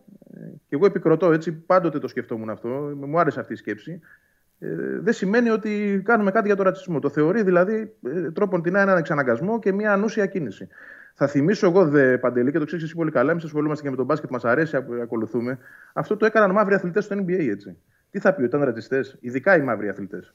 Από όπου ξεκίνησε και όλο αυτό το, το κίνημα, να το χαρακτηρίσω, το, το, ε, στον, αθλη, στον αθλητικό χώρο, το, το Black Lives Matter. Mm-hmm. Από εκεί ξεκίνησε. Λοιπόν, ε, και όμως υπήρξαν αθλητές στο NBA, υπήρξαν ολόκληρες ομάδες οι οποίες δεν γονάτισαν. Ε, άρα, γιατί να κατακρίνουμε έναν παίκτη και ειδικά όταν δεν ξέρουμε κιόλας γιατί το κάνει. Έτσι. Ας, ας μιλήσει πρώτα και μετά βγούμε να πούμε οτιδήποτε ο καθένας. Ναι, εντάξει, σωστό είναι. Ειδικά όταν έχουμε και ένα ρόλο. Ε, και στο επάγγελμα και στη, ε, στον αθλητισμό γενικότερα. Mm-hmm. Ωραία. Ε, δεν σε βασανίζω άλλο, γιατί δεν, δεν, σε, δεν σε ρωτάω καν, παρότι εδώ την πέφτουν κλασικά, δεν σου λέω καν, όχι θα τα πω μάλλον τα ονόματα γιατί θα τα ακούσεις τώρα, mm-hmm. αλλά δεν σε ρωτάω ούτε για τον Αραούχο είτε για τον Εντσάμ, γιατί παρακολουθώντας λίγο και την ιδιοσιογραφία, διαβάζοντας λίγο και αυτά, πιστεύω δεν ότι δεν υπάρχει τίποτα. Ε, Απλά για τον Εντσάμ. Και επίσης είναι τέτοιοι παίκτες ναι. που θα ξεκινάγαμε έτσι με το που θα σου έλεγα Γεια σου, Βαγγέλη, τι κάνεις, δεν θα μου έλεγες καλά, θα μου έλεγες αυτό. Οπότε. Αυτό ακριβώς. Ε, ναι, τι Αν να υπήρχε λέμε. εξέλιξη, επειδή και ο κόσμος ρωτάει, παιδιά, δεν υπάρχει περίπτωση να υπάρχει κάτι και να μην το γράψουμε ή να μην το πούμε. Δεν Ε, μπορούμε ναι, να απαντάμε αυτό, όμως και ναι, στο ναι, ναι. Facebook. Μα αυτό λένε. Τώρα το Όπως συζητάμε έχεις- και σου λένε. Στέλνουν αυτό, αυτό, αυτό. Ε, Εννοείται. εντάξει, εδώ να απαντήσουμε γιατί είναι, είναι η δουλειά μας. Αλλά ξέρεις, και να έχω Σίγουρα. μια εξέλιξη όπως και εσύ λες, δεν μπορεί να βγεις να την πεις στα social. Έτσι. Θα τη γράψεις. Όχι, εννοείται. Τι είναι αυτό που λέμε. Βέβαια. Εννοείται. Απλά εννοείται. να πω κάτι για το Εντσάν. Ε, μικρό είναι, δεν συνιστά εξέλιξη, αλλά αξίζει να το πούμε. Ότι βέβαια. ο Κονέ είναι αυτός ο οποίος έχει επαφή μαζί του, την κρατά την επαφή, τη διατηρεί. Δεν μπορώ να πω είναι σε καθημερινή βάση, αλλά πολύ συχνά μιλάνε και προσπαθεί να τον ψήσει. Του έχει παρουσιάσει κάποια καλά επιχειρήματα. Ναι. Καταρχάς, η ΑΕΚ έχει κάνει την καλύτερη πρόταση οικονομικά. Αυτό το παραδέχεται και ο παίχτη μέχρι ώρας. Μπορεί το απόγευμα να γίνει κάτι άλλο. Ναι. Ένα το κρατούμενο. Και δεύτερον, επειδή ο Εντσάμ θεωρεί ότι το ελληνικό πρωτάθλημα είναι υποδέστερο και εντάξει, κάποιο λόγο θα έχει και κάποιο δίκιο έχει προφανέστατα, Ναι. ο Κονέ προσπαθεί να το εξηγήσει ότι μέσα από την ΑΕΚ υπήρξαν περιπτώσεις παικτών που και μεταγραφές πήραν έτσι, και καλύτερα λεφτά πήραν και σε μεγαλύτερα πρωταθλήματα πήγαν. Είναι ο Γιώχανσον, είναι πολλά τα παραδείγματα παικτών. Ναι. Που ε, σε μια ομάδα όπως η ΑΕΚ, η οποία δεν είναι και, το, και στο Champions League στο φινάλε, ε, μια φορά ήταν μόνο, δίνει την ευκαιρία να ακουστούν τα ονόματά τους και να πάρουν μεταγραφές. Είναι 25 χρονών, δηλαδή αυτό που το εξηγεί είναι ότι δεν θα πάει πίσω αν έρθει στην Ελλάδα. Θα έχει την ευκαιρία να πάει μπροστά στην πορεία. Το κατά πόσο θα πιστεί είναι και το κλειδί της ιστορίας, γιατί δεν είναι το οικονομικό το θέμα. Το οικονομικό έχει λυθεί αυτή τη στιγμή. Το θέμα είναι να πιστεί ο Εντσάμ ότι η ΑΕΚ είναι ο προορισμός, ο επόμενος, ο σωστός για την καριέρα του. Τέλεια. Φιλιά, αύριο. Ρα. Αύριο, αύριο κάτι θα έχεις για ραούχο, το ξέρω από τώρα. Το λέω εγώ. Αύριο θα πεις για Μακάρι, ραούχο. μακάρι να, να, να αλλάξουμε και λίγο. Σίγουρα, ποντάρω. Αύριο θα πεις για ραούχο. Έγινε. Φιλιά. Γεια σου, Βαγγέλη. Αυτός ήταν ο Βαγγέλης Αγναούτογλου και τώρα όποιος πάρει τηλέφωνο θα πάρει ένα άλμπουμ πανίνι με ένα κουτάκι χαρτάκια γεμάτο. Αχα, σας την έφερα. Έτσι είναι, μαγκές. Έτσι είναι. Χτυπάω εκεί που δεν το περιμένετε. Σαν τους επιθετικούς. Τάκ. Βλέπετε, δεν χτυπάει τηλεφωνάκι. Έτσι. Α, πήρε ένας γίγαντας. Ορίστε. Καλησπέρα. Χαίρετε, τι κάνετε; Καλά, μια χαρά. Με πώς λέ... Θεσσαλονίκη. Α, Γιάννης. ωραία, ωραία. Γιάννη, θα, άσε, θα σου πω εγώ τι ομάδα είσαι. Περίμενε, κοιτάω την κάμερα και επειδή μου αρέσει πάρα πολύ να, λέω τα, να πηγαίνω με τα δύσκολα, είσαι, Ηρακλή, είσαι Ηρακλής. Όχι, όχι, είμαι αεκτζής. Οκ, ωραία. Τι- Ε, άκουσα και τώρα για τον Ανατόπουλο και τον Εντσάμ και τα λοιπά. Τον θες τον Ενσάμ, τον θες; Πεχτάρα είναι, τον είχα δει με, την, ε, με εμάς που είχε παίξει και Ναι. είναι, μου θυμίζει λίγο του ρε. Όχι βέβαια, εντάξει, όχι βέβαια τέτοια Ναι, ναι, ναι, κλάση. καταλα, καταλαβαίνω. Ναι, ναι. Ωραία. Ε, στο Euro, με- ποιο- τι υποστηρίζεις στο Euro; Εγώ παγκοσμίως είμαι Αργεντινή, Α. θα τον δω σαν φίλαθλος. Κουβά φάγαμε, ναι. Εντάξει, Ναι. Δεν τους πάω τους Γερμανούς ε, καθόλου. Ναι. Ε, Ιταλοί και οι Ολλανδοί που έχεις πίσω σου τις μπλούζες, Ναι. ε, τους πάω με χίλια. ναι. Οπότε αυτό Μπράβο. δύο. Ιταλία θα είσαι και Αγγλία, εμένα θα ακούς. Για να περάσεις όμορφα σε μια διοργάνωση θα είσαι Ιταλία και Αγγλία με κανέναν άλλον. Αγγλία είναι καφατζίδες, αν και... Ε, γι' αυτό! Είμαστε όλοι Αγγλία. Όλοι είμαστε με την Αγγλία. Όλοι για να περνάμε καλά. Δημήτρη, έλα! Λοιπόν, φιλιά, φιλαράκο μου, να περνάς καλά. Επίσης, Μην κλείσεις, μην κλείσεις. Λοιπόν, αυτές, διάφανη διαδικασία. Τηλεφωνάκι, ανοιχτή ακρόαση, Δημήτρης Ματίκα, τάκ, στη Θεσσαλονίκη το άλμπουμ το Πανίνι. Δεν πετυχαίνω άνθρωπο. Την άλλη φορά παίρνει όλος από τη Θεσσαλονίκη, του λέει Σάρης. Λέει μου Ολυμπιακός, θυμάστε που ήταν εδώ Τζιομπάνογλου, έπεσε ο Τζιομπάνογλου κάτω. Τώρα παίρνει ο άνθρωπος, πάω, πάω στα δύσκολα, του λέει Ηρακλής, λέει με ΑΕΚ. Τίποτα δεν πετυχαίνω, σώζοντα, τίποτα.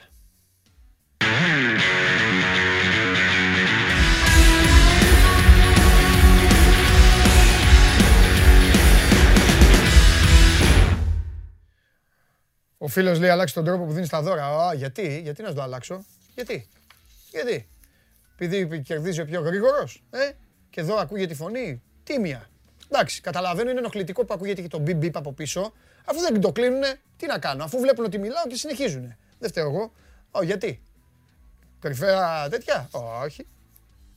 Τίμια, παντελονάτα.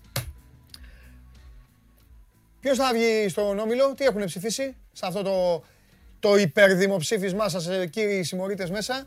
43,5% μπλε με τους Γάλλους. Γερμανία, άρε που κατάντησες, άρε Γερμανία που κατάντησες. 27,2 Πορτογάλοι, 15,2 Κριστιανό Ρονάλντο. Τι είναι αυτό; Α, εντάξει. Υπάρχουν και κάποιοι που κάνουν πλάκα και θεωρούν ότι η Ουγγαρία θα βγει πρώτη. Μπράβο, με αυτούς είμαι εγώ. Ας πω κάτι. Και εμένα, άμα μου βάζανε αυτό να ψηφίσω, Ουγγαρία θα ψήφιζα κι εγώ. Γλέντια τελείωτο. Σιγά. Λοιπόν, αυτό. Συνεχίζουμε. Βα- ε, Δώσε άλλη μια κάρτα το τηλέφωνο, το 6977 ε, 850 772. Ε, 550 872. Ε; Ναι, 550 872. Α, το έχω μάθει απ' έξω.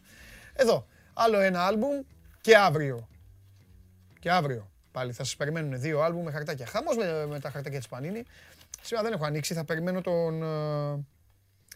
ε, περιμένω καταστροφέα. Α, έχω καταστροφέα στον προσωπικό μου λογαριασμό, στο Instagram, στο Παντελάρας 10. Μου έχουν στείλει ακόλουθοι ερωτήσεις για Μάνο Χωριανόπουλο και να σας πω και κάτι. Ήρθε και η ώρα του. Επιτέλους θα γίνει η συζήτηση που περιμένω για την οποία ζω καθημερινά. Παρακαλώ να ανοίξει η πόρτα.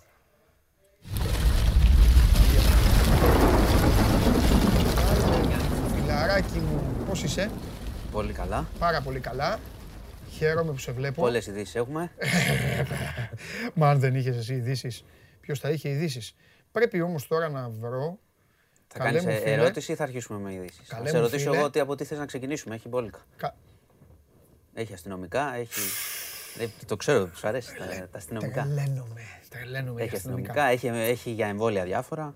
Μάλιστα. Self-test, έχει μπόλικα. Όμως, Ναι. τιμή και δόξα στους ανθρώπους οι οποίοι μου έστειλαν για εσένα στο προσωπικό μου λογαριασμό και εγώ εκεί ξέρεις απαντάω α, Ναι. σε όλους τους ακόλουθους. α.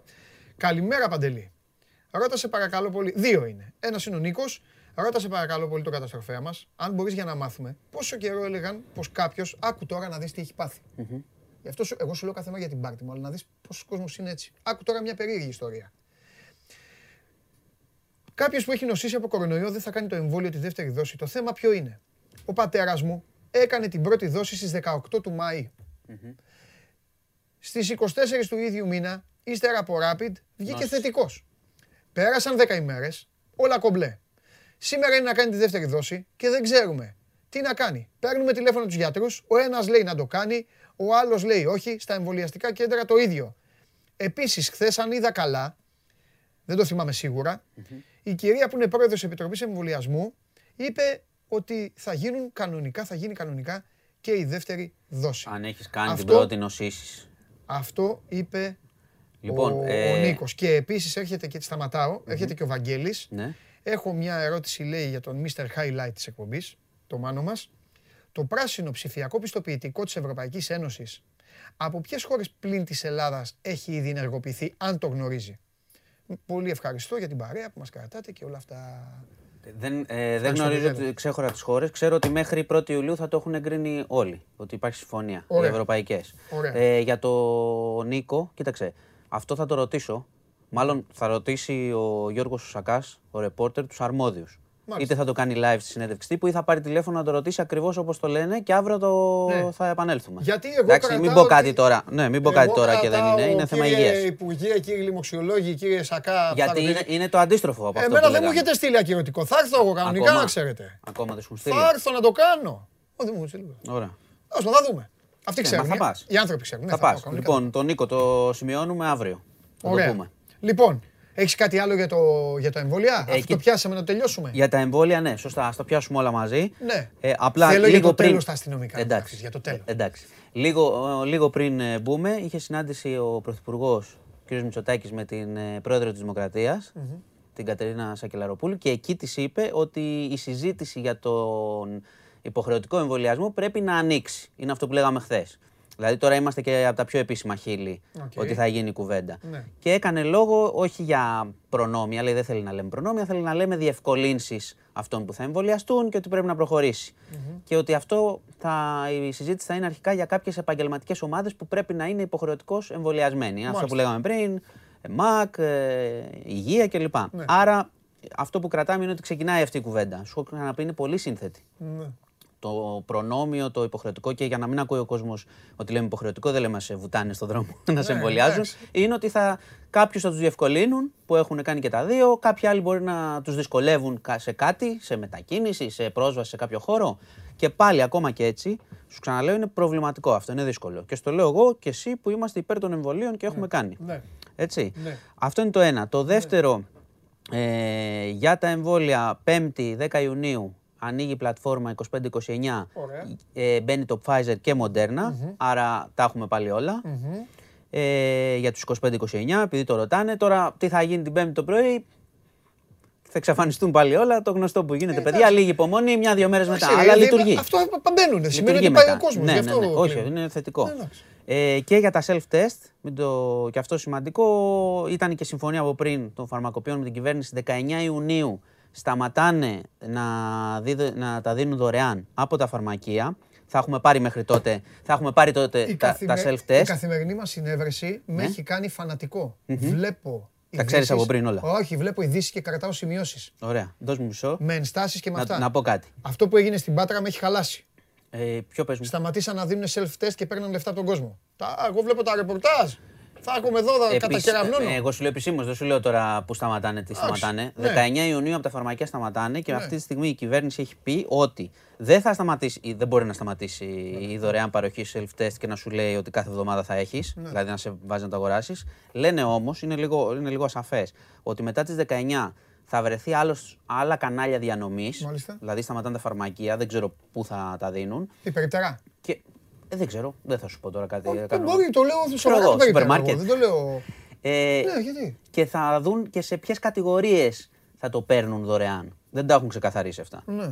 Οπότε αλλάζει λίγο το πράγμα. Πρέπει να περιμένουμε μέχρι 19 Ιουνίου. Το σίγουρο Θα γίνω λίγο είμαστε σκληρός. καλυμμένοι Θα για γίνω τώρα. λίγο Είμαστε σκληρός. καλυμμένοι για Ναι. Ιούνιο. Τα self-test πρέπει να είναι δωρεά, ε, δωρεάν σε όλο, το, σε όλο τον ελληνικό λαό. Δεν να είναι δωρεάν στον Συμφωνούμε. κόσμο. Από τη, Δηλαδή, στι- απ' τη στιγμή πρόσεξε που τον υποχρεώνεις. Δηλαδή τον Ακριβώς. υποχρεώνεις να πάει στη δουλειά του με αυτό. Ακριβώς. Θα το Όταν πληρώσεις. έχετε το mail και λέει κάνε self-test και Ναι, ναι. ε, αυτό σε άνθρωπο ο οποίος έχει κάνει εμβόλιο. Γιατί δεν έχει αποσαφινιστεί ακόμα. Ναι, Ο έχουμε άλλος πει ότι έχει, μετά τη ο δεύτερη άλλος έχει δόση- περάσει κορονοϊό.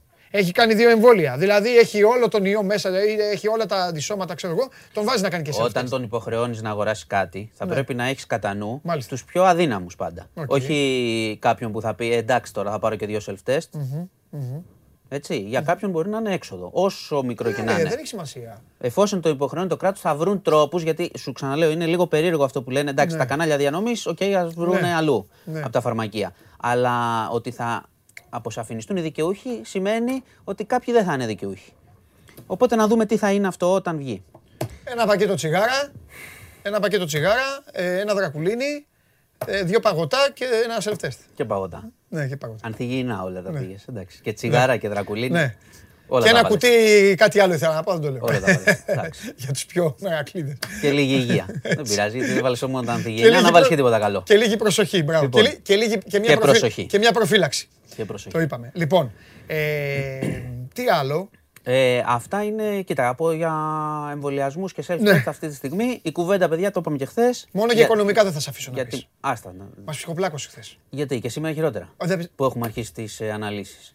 Ναι. Δηλαδή, εντάξει τώρα, να την πληρώνουν η μεσαία τάξη ξανά και Ναι. αυτοί που έχουν τώρα σπίτια κέντρο ήλιων και τέτοια αντικειμενικές ανεβαίνουν. Ναι. Δηλαδή, είναι και περιοχές που τις νοικιάζουν και άνθρωποι που, έχουν, που είναι πιο φτωχοί, έτσι. Ναι, ναι, Θα ναι. επιβαρυνθούν όλοι, τα έχουμε πει. Θα το αναλύουμε αυτό γιατί βλέπω δεν πολύ παίζει. Παίζει λίγο έτσι χαλαρά. Ναι. Που ανεβαίνει, που κατεβαίνει. Δεν είναι έτσι ακριβώς. Θέλει λίγο ανάλυση. Οκ. Ε, λοιπόν, αστυνομικά. Ω, Κάτσε να αλλάξω. Πατώ και την μπάλα τώρα. τι Έχω σου- και την μπάλα. πα- πού είναι η μπάλα; Εδώ, τη, στο πάρω. Εντάξει. Την έχω κοντρολαρισμένη. Λοιπόν, ε, σοβαρή εξέλιξη στη Ζάκυνθο. Μάλιστα. Θυμάσαι πριν ένα μήνα το ένα από τα μαφιόζικα Ναι, ναι, χτυπήματα ναι, ναι, ήταν στη θυμάμαι. Ζάκυνθο. Έξω από ένα μαγαζί. Είχαν σκοτώσει έναν επιχειρηματία, τον Κορφιάτη. Κάπου, ναι. Ένα χρόνο πριν, το πάω λίγο πίσω για να φτάσω στο τι έγινε Έτσι το τώρα. πεις τώρα. Οι ταινίες έτσι είναι. Σωστό. One year before. Οι- Και οι μαφιόζικε κάνουν και. Θυμάσαι, ο, ο δεύτερος νόνο είχε πίσω Έτσι. μπρος, ωραίο. Ναι. Λοιπόν, ε, ένα χρόνο πριν είχε δολοφονηθεί η σύζυγός του. Ναι. του Κορφιάτη, τον οποίο τον έφαγαν φέτος. Έχει γίνει μια τεράστια επιχείρηση της Ελλάς από χθες το βράδυ. Ε, σε Ζάκυνθο, Πύργο και Αθήνα Ναι. έχουμε μέχρι στιγμής έξι συλλήψεις για τη δολοφονία την περσινή, Α, τη μάλιστα. σύζυγου. Ναι, ναι, ναι. Γι' αυτό ξεκίνησα από Ναι. εκεί. Τώρα έχει δολοφονηθεί και ο σύζυγος ε, φέτος, ο Κορφιάτης. Έχουν πιάσει μέχρι στιγμής έξι, είναι σε εξέλιξη η επιχείρηση και είναι μεγάλη, Ναι, ναι, ναι. όπως καταλαβαίνεις. Μεταξύ των οποίων είναι και ένας ε, σωματοφύλακας εφοπλιστή. Αυτό ξέρεις τι δείχνει τώρα, έτσι. Είναι αυτό που λέμε στον κόσμο. Δείχνει ότι όλες τις προηγούμενες μέρες γινόταν η δουλίτσα, το puzzle. Ε, μα δεν πάει έτσι. Δεν πας Και- κα- δεν και- πα- και κάθε έτσι μέρα. χτυπάνε. Μα Ε, λο- έτσι αυτό. και έτσι ο το- κόσμο να το ξέρει. Ο κόσμος νομίζει ότι η αστυνομία πηγαίνει ένα ώρα που πήγανε. Έλα, συλλαμβάνεσαι. Ε, ρε. ναι, Σαν ταινία. τι- ναι, Ότι χο- κρατάει μισή χο- ώρα. Χατζηχρήστο. Χωροφύλαξη. Ναι, δεν είναι Ε, έτσι. Στι στις σειρές είναι σε Ναι, μισή ώρα. Εδώ μπράβο. μπορεί να πάρει έξι μήνες. Έτσι, έτσι. Μιλάμε τώρα, σου- γι' αυτό σου, σου έκανα εισαγωγή, γιατί είναι για το περσινό χτύπημα η σύλληψη. Ναι. Πολύ σωστά. Οπότε συνεχίζεται. Ε, σου είπα ότι μεταξύ των συλληφθέντων είναι και ένας σωματοφύλακας που είναι σε εφοπλιστική οικογένεια. Η- Εντάξει, δεν λέει κάτι, δούλευε εκεί. Ναι. Πού να ξέρουν. Αυτός από ό,τι φαίνεται βοήθησε στη διαφυγή πέρυσι των δραστων Είχε εξασφαλίσει ένα ταχύπλο. Ε, και φαντάζομαι επειδή είναι σε εξέλιξη επιχείρηση, είναι έξι. Ξέρεις, αυτό πάει και λίγο γεωμετρικά. Κάποιος θα μιλήσει, θα απλωθεί το πράγμα. Οπότε είναι το πρώτο χτύπημα σε δεν σχέση με ξέρεις, τη μαφία. ναι, γιατί δεν γιατί ξέρεις με τη μετά- Ζάκυνθο έχει μεγάλο. Ναι, μετά. Και δεν ξέρεις μετά που μπορεί να φτάσει με τα υπόλοιπα. Ναι. Ε; Οπότε είναι θετικό, έχει ξεκινήσει, είναι σε εξέλιξη, θα έχουμε κι άλλα. Ναι. Ε, το... Ο, άνω τελεία. Όπα. Δελτίο ειδήσεων. Ναι. Ξανά. Είδα βίντεο, σκληρές εικόνες, οκ.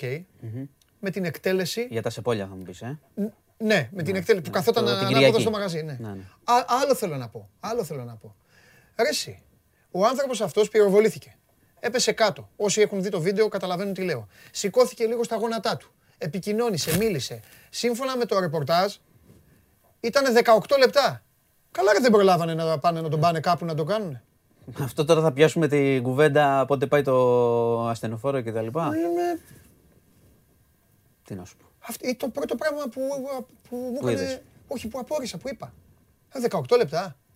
Καλά και δεν τον παίρνουν με ένα αυτοκίνητο κάπου. Εδώ μισό. Τον Τι παίρνεις- απαγορεύεται, τι; Ε, αυτά πρέπει να γίνονται με ασθενοφόρο, να σου πω την αλήθεια. Το ξέρω. Τον παίρνεις με ένα αυτοκίνητο κάπου, ποιος τον παίρνει, Ξέρε, τι φίλε, θα με σου πάθεις ασθενοφόρο στον έχεις δρόμο. δίκιο. Είναι... Πρώτη λέει φτάσανε οι ομάδες Ζ εκεί. Δεν έφτασε καν ασθενοφόρο. Και τι να σου κάνει η ομάδα Ζ. Εγχείρηση; Αυτό ήθελα να σου το πω. Εντάξει. Αυτό. Καλώ, Συνεχίζουμε. καλώ. καλώς. Σου είπα. Ε, Μαζεύω υλικό. Καλά κάνεις. Καλά κάνεις να μου τα λες. Ναι. Ό,τι μπορώ, σου απαντάω. Ναι, Το ναι, ναι, βλέπεις. καλά, εννοείται. Γλυκά νερά. Όπα, ναι. Έχουμε κάτι που είναι παράπλευρο. 18 Έχουμε μια- δευτερόλεπτα λέει κάποιος. Όχι, ρε παιδιά, 18 λεπτά είπανε στη στέλνη. 18 λεπτά είναι πολύ. Μήπως είναι 18 δευτερόλεπτα επίσης είναι πολύ λίγο. Αλλά Ναι. τι να σου πω. Εγώ πάντως στο ρεπορτάζ άκουσα 18 λεπτά, παιδιά. Άμα είμαι λάθος, εγώ θα, το δεν φταίω. εγώ, Αυτοί διευκρινίσουμε. φταίνε. θα το Ναι, διευκρινίσουμε. αυτοί θα φταίνε. το διευκρινίσουμε. Μπράβο, καλά κάνετε και στέλνετε. Κι άλλος μου στείλε 18 δευτερόλεπτα. Ε, μου άμα ο λέτε. άνθρωπος σου είπε 18 δευτερόλεπτα, φαντάζομαι. Εγώ λεπτά άκουσα. Λες να εγώ κουφό. Λες να έχω τέτοιο από τη. Έχω το μυαλό μου στο γύρο. Δεν νομίζω όμως. Για πάμε. Γλυκά νερά. Παιδιά, μετά 18 δευτερόλεπτα, εντάξει, ξεχάστε τι, τι είπα. εντάξει, Με αφήστε. ακούλπα, πες τελείω. Ούτε ο Batman δεν φτάνει. Ναι, ρε, εντάξει, σιγά. Άρα δεν προλάβαμε. Παρέα είμαστε εδώ, καταλαβαίνουν. Για Λοιπόν, ε, γλυκά νερά. πάμε. Ναι, Μια εξέλιξη που είναι παράπλευρη και το ξεκαθαρίζω γιατί το ξεκαθαρίζει η ελληνική αστυνομία. Το επαναλαμβάνει συνέχεια ότι είναι παράπλευρη. Ε, η ψυχολόγος, Ναι. ψυχολόγος, συγγνώμη, ναι, εντάξει. Καταλα... Coach- Για να καταλαβαίνόμαστε, coach, παιδιά. κάτι. Έχουν βγει όλοι, έχουν διαψεύσει όλοι ότι έχει οποιοδήποτε, οποιαδήποτε σχέση. Ναι, η coach, ας πούμε. Ναι. Ε, την κάλεσαν στη Γαδά Ναι. για να ε, μιλήσει για αυτό όμως, για τα ψεύτικα πτυχία που παρουσίασε κτλ. Ναι. Δηλαδή δεν ασχολείται το ανθρωποκτονιών, δεν ασχολούνται αυτοί που ψάχνουν για την υπόθεση της δολοφονίας ε, της Καρολάιν. Το έχει άλλο τμήμα. Έχει το τμήμα που χειρίζεται το- τους ψευτογιατρούς κτλ. Εντάξει, κτλ. σωστό, έτσι είναι. Την έχουν καλέσει όμως για αυτό. Ναι. Απλά το αναφέρω, είναι μια παράπλευρη εξέλιξη, καταλαβαίνεις. Ω, Το, καλά κάνεις. στη Γαδά η ψυχολόγος εντός εισαγωγικών είναι ένα θέμα. Ε, η έρευνα εκεί συνεχίζεται, Ναι. ο- κατά πώς έχουμε πει, ψάχνουν το θέμα της ληστείας. Ε, χαίρομαι γιατί εμφανίζονται και με δικαιώνουν πολύ. Το έχει ξεκινήσει. 18 ο διάλογος λεπτά, με το- 18 Ναι, δευτερόλεπτα. 18 λεπτά, αφού ακούω, σου ακούω καλά τώρα. Όσφρηση δεν έχω. Ο κορονοϊός δεν χτύπησε τα αυτιά. Εντάξει. Τέλος πάντων. Μην τσάκωθούν όμως γι' αυτό, εντάξει. Άχι, τώρα. έλα, ωραία είναι, Δεν ρε, ωραία, παρεούλα κάνουμε. Όχι, Ε, ωραία. Τι, Ε, αυτά είναι τι τα βλέπεις πολλά. τώρα εκεί, όμως, τίποτα, τι να δεις. Πού, γλυκά νερά. Ναι. Ε, σου έχω πει ότι δεν κάνω. Προς... Εντάξει. Τι να πρόβλεψη να κάνεις. δεν έχεις Όχι, δίκιο. δεν, δεν, δεν είναι πρόβλεψη. Εγώ θα αναφέρω τις ειδήσεις. Το προ... Εμείς το παίζουμε πολύ προσεκτικά το θέμα. Και καλά όπως- κάνεις, έτσι είναι σωστό. Και έτσι πρέπει. Ξέρω ότι πουλάει περισσότερο να... τα σενάρια, αλλά παιδιά έχει χαθεί μια ανθρώπινη ζωή. Ε, σπηλώνονται άλλοι, άλλοι έχασαν τον άνθρωπό τους, άλλοι κατηγορούνται, άλλοι ψάχνουμε. Ναι. Δίνει λίγο, θέλει λίγο προσοχή αυτό. Θέλει λίγο προσοχή. Αυτή είναι πάντως η εξέλιξη. Και επι- επαναλαμβάνω ότι είναι παράπλευρη, αλλά έχει ενδιαφέρον. Ναι. Ε, αυτά είναι τα βασικά. Αρκετά ήταν και σήμερα. Ναι, αρκετά ήταν. Αρκετά ήταν. Αρκετά ήταν και να σκεφτείς ότι αποφύγαμε τα οικονομικά. Είναι μέρα έτσι, αρκετά πλούσιας σε επικαιρότητα. Πρώτα απ' όλα, όσο θα υπάρχει κορονοϊός, θα έχουμε πάντα πράγματα. Ναι. Εννοείται. Βγαίνουν διευκρινήσεις. Δεν θα ξεχάσω το ερώτημα του φίλου. Είναι σημαντικό Θέλω αυτό. να πω κάτι σε αυτό το σημείο. Ε, μου είπε χθες ένας φίλος, τον καταλαβαίνω κι αυτον αλλά θέλω να το καταθέσω εδώ μαζί με τον Μάνο. Μου είπε, πω πω μου λέει, τι ωραία, πέσανε μου λέει τα κρούσματα. Χάρηκε ο άνθρωπος και αυτά. Αλλά θέλω να καταλάβουμε κάτι. Από κάτω έλεγε 24 νεκροί. Δηλαδή, αν σωστό. αυτό, αν αυτό δεν γίνει μηδέν, δεν μπορείς κάθε μέρα να χάνεις άνθρωπο. Το 24. Σκεφτείτε να μην υπάρχει κορονοϊός και να σας λέγανε μία μέρα. Σήμερα 24 Έλληνες έχασαν τη ζωή τους στη χώρα, 24 άνθρωποι. Δεν θα πάθαιναμε σοκ. Εις- Για, για ένα λόγο. Έχει Γιατί αρχίσει 24 να γίνεται; μπορεί να. φυσιολογικό. Φαντάσου τώρα χτύπα ξύλο, 24 σε τι, σε ένα Σε κάτι. τροχαίο Μπράβο, δυστύχημα. μπράβο. Τι θα έλεγες εκεί Ένα πέρα, λεωφορείο, Θα, θα ένα πάθαινε κάτι. σοκ. Ναι, αυτό. Όχι, το- είναι πολύ σωστό αυτό που λες και νομίζω ότι και ο κόσμος το καταλαβαίνει ότι δεν είναι να πανηγυρίζεις. Ναι, ναι, και αυτό πρέπει να το καταλαβαίνουν Δηλαδή όλοι. το πάμε καλά θα είναι 0 να έχει ξέρω εγώ, 200 κρούσματα, Ναι. αλλά να έχεις 0 και να, έχεις και, να μην έχεις Ναι. και διασωληνώσεις. Παραλίγο θα σε έδιωχνα Ναι. χωρίς το άλλο που είδα στις ειδήσεις. Σου είπα, έχεις βρει μπελά με μένα. Τι είναι αυτό ρε στη Θεσσαλονίκη, τι ήταν αυτό; Το κορονοπαρτί. Και τα, τα έχω πάρει με τον Βρυτανή, ο οποίος βγαίνει και λέει: η, Πε- η Βρετανία, το Πανεπιστήμιο δεν έχει καμία ευθύνη, ούτε η security, είναι θέμα της αστυνομίας. Αν έμπαινε η αστυνομία μέσα, πες μου τι θα έλεγε. Μισό λεπτό. Για πες μου. Μισό λεπτό. Ναι. Ε, η αστυνομία, ωραία, να μην, καταρχάς, να μην μπει μέσα, οκ. και Ε, δεν μπορεί μα να. δεν μπορεί να και φταίει. πρόσεξε, Φίλε, μονάζιγα, μονόζιγα δε- είναι αυτό. δε- μισό λεπτό. Δεν μπορεί να μπει ε, και αφού έχουν μαζευτεί 2.000 και κάνουν πάρτι. Ναι, Γιατί θα και γίνει. χοροπηδάκια, Ναι, εκεί τι; Ένα λεπτό όμως. Ένα Τι- λεπτό. Εκεί την Το πρώτη ευθύνη πάρτι την αυ- έχει το σπίτι. Ένα λεπτό. ο- 3.000 κάνουν. 3.000 πιτσιρικάδες έχουν βγει, κάνουν Ναι, πάρτι. μπράβο. Άρα πόσοι το ξέρουν ότι θα γίνει; Ο, 10.000. 15.000. Σου λέω εγώ, άρα, στην τύχη, ναι. άρα δεν το ξέρουν οι αρχές δηλαδή ότι θα γίνει; Όταν λέω αρχές εννοώ γενικώς. Και Πάμε. η αστυνομία. Πάμε λοιπόν, έλα, ωραία. Εντάξει. Θέλεις λοιπόν, θέλεις λοιπόν να, να στηθούν οι κλούβες έξω από το Αριστοτέλειο; Έτσι δεν είχαν κάνει εδώ και στην πλατεία. Ωραία. Αν, Τι θα θέλουν, γινόταν αν μετά; θέλουν να το σταματήσουν. Τι θα γινόταν; Τίποτε δεν θα γινόταν. Ε, Το μόνο που θα βουτήξουν, το μόνο που μπορούν να βουτήξουν για να μην γίνει πάρτι είναι αυτό που βάζει τη μουσική και τα βαν που βάζουν τη Α, μουσική. οκ, Ας εκεί ξεκινήσουμε εντάξει. με κάτι έξυπνο. εντάξει, οκ. Από το να πάνε να κυνηγήσουν 2.000. Δηλαδή, άμα τα αφήνεις και μετά απλά το καταγράφουμε και πήγαν 3.000, ναι, εντάξει. Σου ξαναλέω πάντα ότι ναι, μεν είναι- υπάρχει ατομική ευθύνη και εμείς μιλάμε λογικά και εδώ τα παιδιά μπορούν να μιλάμε όλοι λογικά και φταίει ο ένας, φταίει ο άλλος. Αλλά οι υπεύθυνοι για την εφαρμογή του νόμου. Δεν είναι θέμα φταίει. Είναι άλλοι. Απλά εμένα με εκνευρίζει, να σου πω κάτι. Με εκνευρίζει που ε, την έχουμε την αστυνομία. Εντάξει, φταίει η αστυνομία, τους αλλάζουμε τα φώτα. Okay, όταν τα κάνουν, όταν Δεν- τα κάνουν, τα δεν κάνουν. έχει καν Αλλά δεν νόημα μπορεί αυτό. δεν μπορείς συνέχεια. Δηλαδή, δεν θα πλακωθούμε εμείς οι δύο εδώ μέσα στο στούντιο, μετά θα βγούμε και δύο, αλλά μιλάει. Αστυνομία πρέπει να μπει μέσα στο στούντιο. Μα σου ξαναλέω όμως ότι όταν διοργανώνεται κάτι και δεν Ναι. βγήκαν ξαφνικά, δεν είπες ότι βγήκαν 2.000, πού να τους προλάβει η αστυνομία. Αλλά όταν διοργανώνεται, θα το ξέρει η αστυνομία. Ναι. Αν θεωρούμε ότι εφαρμόζονται οι κανόνες για την ε, προστασία της υγείας, Ναι. πρέπει να μας πούν ποιος ποιος επιβάλλει την εφαρμογή. Δυστυχώς ή ευτυχώς είναι η αστυνομία. Δηλαδή δεν είναι ότι θα κατηγορήσεις, τους υπεύθυνους κατηγορήσει. Παιδιά, το ξέρετε ότι θα γίνει πάρτι. Γίνεται ένα πάρτι. Άντε, Ναι. έγινε ένα πάρτι. Ναι. Δεύτερο, τρίτο, ε, κάποιος φταίει. Δηλαδή κάποιος πρέπει να παρέμβει από πριν, αν λέμε ότι δεν θέλουμε να γίνονται τα κοίταξε κορονοπάρτι να δεις. και ότι είναι επικίνδυνα. Αν πρέπει να μιλήσουμε στιγνά και κοινικά, οι πρώτοι που φταίνε είναι αυτοί, δεν είναι παιδάκια 8, 5 ετών, 8, είναι που πηγαίνουν εκεί, βγαίνουν στις κάμερες και χαμογελάνε. Χαχά. Ναι, ναι, ωραία. Μετά φταίει το σπίτι. Να γίνουμε σκληροί, να τα πούμε κανονικά. Μα δεν σου δεν διαφωνώ. Αλλά λέμε μετά ότι η πολιτεία θέλει να Εσύ το δεν το σταμα- άφηνες το παιδί σου. Η πολιτεία θέλει να το σταματήσει. Άμα ήταν πόσο χρονών δηλαδή. Δεν μπορείς. 20. Ε, 20 μπορείς να του πεις μια συμβουλή. Δεν θα μπορείς του- Ε, αυτός σου. Εντάξει, δεν του πεις- έλεγα να τον πλακώ θα στα του πεις χαστούκια. μια συμβουλή, Θα δεν του μπορείς να πεις. του πεις αν πάει. Ε, Άμα ωραία. δεν πάει- Εντάξει. Τέλος πάντων. Ε, νομίζω ότι είναι μια Ε, συζήτηση ναι, ανακυκλωμένη. είναι, και... είναι ανακυκλωμένη και ξέρεις, είναι όμως στο γενικό πλαίσιο που έχουμε πει. Ότι έχει ξεφύγει. Γιατί λέμε προσέξτε και εμβόλια και μάσκες και προσέξτε. Το λέμε εμείς, προσέχουμε εμείς. Δεν γίνεται αλλιώς. Δηλαδή η αστυνομία από τη μια έχει μια ευθύνη που okay, πρέπει στο δεύτερο, τρίτο πάρτι να έχει πάρει λίγο τα μέτρα της. Απ' την άλλη Ναι. δεν μπορεί απολύτως να το σταματήσει. Έτσι. Εντάξει. Ε, βέβαια. Γιατί άμα βγούμε όλοι στι Αυτό. πλατείες, θες και έναν αστυνόμο δίπλα σου. Αυτό σου λέω. Και μετά θα λες εσύ βιντεάκια. Δείτε. Χτύπα. Εντάξει. Α, μα, ε, σε τσάκωσα. Δεν θα λέω εγώ βιντεάκια. Λοιπόν, καλά πάμε. Εντάξει, προχωράμε. Ηρεμία θέλει. Ε, Ηρεμία. ηρεμία, εμβόλια, καλά πάνε. Εγώ είμαι πολύ ευχαριστημένος από το, Να προχωράμε, να από προχωράμε. το τέτοιο. Έχω ξα... Τώρα αυτοί έχουμε- οι πάνω, οι πάνω των 80-85. εντάξει. Έχει, ναι, και πολλοί εξιντάριδες που δεν πήγαν. Εκεί φοβη- δυσκολεύει όχι, την κατάσταση. Αυτοί φοβήθηκαν. Με το άστρα λες. Ναι, ναι, αυτοί πέσανε Ωραία. πάνω στο φόβο. Να, να, να λέμε όπω είναι α, τώρα τους ναι. άνθρωπους τώρα. Τι Μα, να του πεις μας- στον μα άνθρωπο, έχουμε, φοβάμαι. μα σου έχω ξαναπεί, έχουμε πει εδώ, εμείς έχουμε πει ότι Ναι, αυτό. φταίς και δεν φταίς Όχι, και να είμαστε τέτοια. δίκαιοι. Λοιπόν, δεν το έχουμε πει. Βάλ του μια Sunday League να τον αφήσω. Έλα, Α, να τον, δεν να έχεις τον, πόλη. να τον χαλαρώσω λίγο. Και πόλ έχει. Σαν... Και πολλά έχει. Μα πόλ έχει, αφού είσαι μεγάλος στοιχηματζή. Θα σου το βάλουμε και το πόλ. Δεν Sunday League εδώ τώρα. Στη σειρά τα κάνουμε. Για να δω.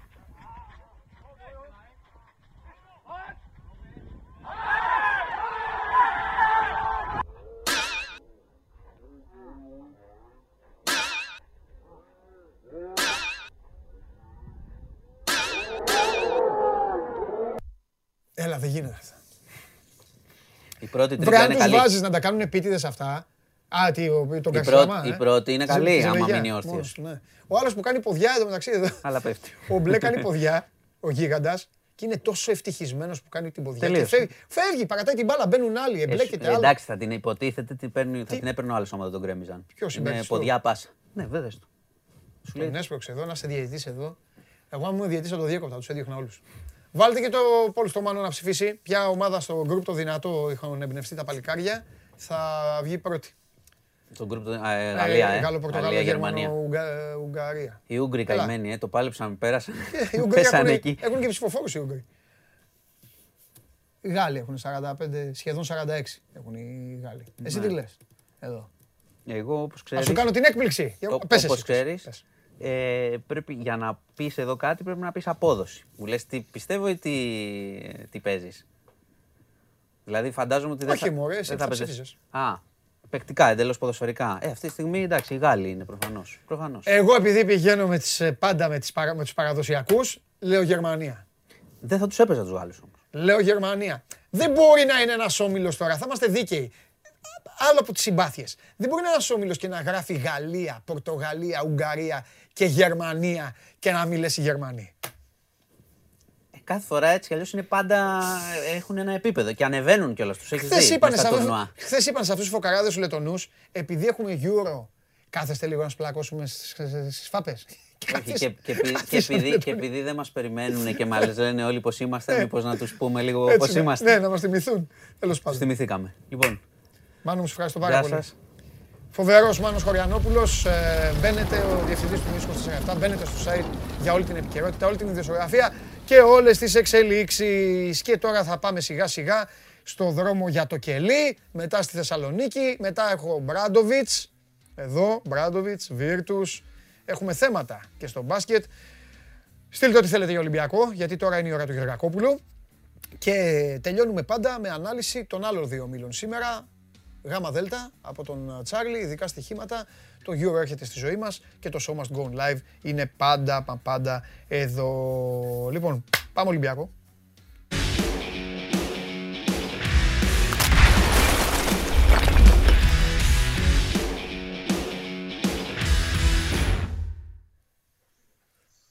Στο κελί, το φοβερό κελί. Έλα Σταύρο μου, τι κάνεις, Καλημέρα. πώς είσαι; Είμαι καλά Μπράβο. και βλέπω ότι και εσύ είσαι μια χαρά. Καλά είμαι και εγώ, καλά είμαι. Φορμαρισμένος. Είπα, είπα, στο, είπα στον πρόλογο Ναι. ότι εδώ Τζαβέλας, εκεί Τζαβέλας. Πού είναι ο Τζαβέλας, μετά την ΑΕΚ και τον Παναθηναϊκό. Ξαναμπήκε ο Τζαβέλας βέβαια στην, ε, στη ζωή του Ολυμπιακού. Γιατί ήταν πριν μια τριετία, διετία. Δεν θυμάμαι. Ακριβώς. Τρία, κάπου εκεί ήταν. Θα μας τα πεις εσύ. Για πες. Λοιπόν, θα ξεκινήσω από κάτι φρέσκο. Ναι. Α, Να δώσουμε μια μεταγραφική εξέλιξη. Στις μέρες που διανύουμε που ο Πέδρο Μαρτίνς ψάχνεται για τα καλά για το θέμα του Εκστρέμ. Υπάρχει άλλη μια υποψηφιότητα που οι πληροφορίες λένε ότι μπορεί να απασχολήσει πολύ σοβαρά. α μάλιστα. Πρόκειται για το Ζωάο Φελίπε Ζώτα. Οκ. Όχι της Λίβερπουλ, της Μπενφίκα. Δεν γελάμε καν Είναι με αυτό, ένας- ναι. Είναι ένας εξτρέμ 22 ετών, Μάλιστα. ο οποίος είχε απασχολήσει έντονα τον Ολυμπιακό και πέρυσι τέτοιο καιρό. Είχαν γίνει προχωρημένες συζητήσεις με την Μπενφίκα για να αποκτηθεί δανεικός. Μάλιστα. Είναι ένας εξτρέμ Παντελή για να δώσουμε στον κόσμο μια εικόνα που έχει αρκετά από τα χαρακτηριστικά του Ποντένσε. Είναι κοντούλης, πάρα πολύ καλός με την μπάλα, πολύ καλός στο ένας με έναν.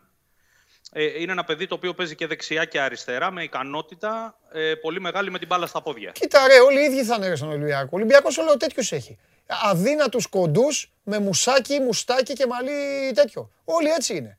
Τικίνιο, Ανδρούτσος, Ντρέγκερ, Λαλά. Αυτός τώρα, οι ίδιοι είναι όλοι τους. Για Περίμενε, πες. ότι Κίνιο είναι βουνό, ρε φίλε. Ναι. Είναι 90. Ναι, έχεις δίκιο, έχεις δίκιο. Παίρνω πίσω το κοντό στον Τικίνιο. Όλα τα άλλα τα, όμως τα κρατάω. Ωραία. Λοιπόν, ο συγκεκριμένος έχει την ικανότητα λοιπόν να είναι εξαιρετικός στο ένας με έναν. Ναι. Είναι ένα από τα project τα πορτογαλικά που έχουν ενδιαφέρον γιατί είναι διεθνεί με όλες τις μικρές εθνικές ομάδες παντελή. Ναι. Και πέρυσι που ο Ολυμπιακός τελικά δεν ολοκλήρωσε το δανεισμό του, πήγε στη Βαγιαδολίδ. Έγραψε 17 συμμετοχές. Ε, από, είναι από την παρουσίασή του και φωτογραφία, λογικά. Εκεί που κάνει Ναι, η Ισπανία. όχι ως ε, βασικός σε όλες, αλλά έγραψε 18 παιχνίδια στην Πριμέρα Ντιβιζιόν. Οκ. Ε, είναι ένα παιδί δηλαδή που είναι σε μια εξελικτική πορεία. Μάλιστα. Το προπονητή του αρέσει πολύ. Έχει ξανατεθεί το όνομά του στο τραπέζι. Η κουβέντα που Ε, γίνεται, γίνεται για δανεισμό γιατί μιλάμε για ένα παιδί που έχει μια οψιόν αγοράς πάνω από 20 εκατομμύρια. Μέσα από το στόμα μου το πήρες, θα σε ρώταγα. Ωστόσο, είναι ένας παίχτη που πραγματικά αρέσει του προπονητή. Και στέκομαι σε αυτό γιατί έχουμε συζητήσει και τις προηγούμενες μέρες ότι έχουν κυκλοφορήσει τουλάχιστον 15 περιπτώσεις παικτών. Ναι. Άλλοι του αρέσουν, άλλοι είναι πιο δύσκολοι, άλλοι θεωρεί ότι δεν ταιριάζουν στο πλάνο. Και το, το σκέφτεται και ο προπονητής. Να, να κινηθεί γρήγορα ώστε να έχει κάποιον αμφιβόλου όμως προσαρμοστικότητας στην προετοιμασία ή να περιμένει λίγο να του προκύψει κάτι καλύτερο. Νομίζω ότι πάμε στο δεύτερο και ο συγκεκριμένος, ο επαναλαμβάνω Ζωάο Φελίπε Ζώτα, ο 22χρονο Πορτογάλος, εξτρέμ, είναι από τους παίχτε που αρέσουν πολύ του προπονητή και ένας παίχτη για τον οποίο έχει γίνει προεργασία πολύ σοβαρή από πέρυσι. Κοίταξε να δεις, έτσι, έτσι, έτσι όπως τα λες και όταν ακούω εγώ αρέσει πολύ στον προπονητή, μέχρι τώρα ό,τι έχει αρέσει πολύ στον προπονητή έχει αποκτηθεί. Σωστά. Και είναι και το σωστό. Αυτό δεν λέμε να γίνεται στις ομάδες. Αλλά γι' αυτό έχεις τον προπονητή. Σου κάνει τις εισηγήσεις, αυτούς παίρνει. Ό,τι θέλει ο Μαρτίνη λοιπόν, πραγματοποιείται. Οπότε φίλε, είναι σαν να μου λες στα δικά μου, στη, στη δική μου αίσθηση, ότι κατά πάσα πιθανότητα αυτός θα είναι. Δεν είμαι σίγουρος αν είναι αυτός Ναι. στο νούμερο ένα της λίστας. Α, Αυτό που ξέρω είναι ότι είναι ένας παίχτη που αρέσει του προπονητή, θεωρεί ότι έχει καλά στοιχεία, Ναι. ότι μπορεί να έχει μια εξέλιξη τύπου Ποντένσε.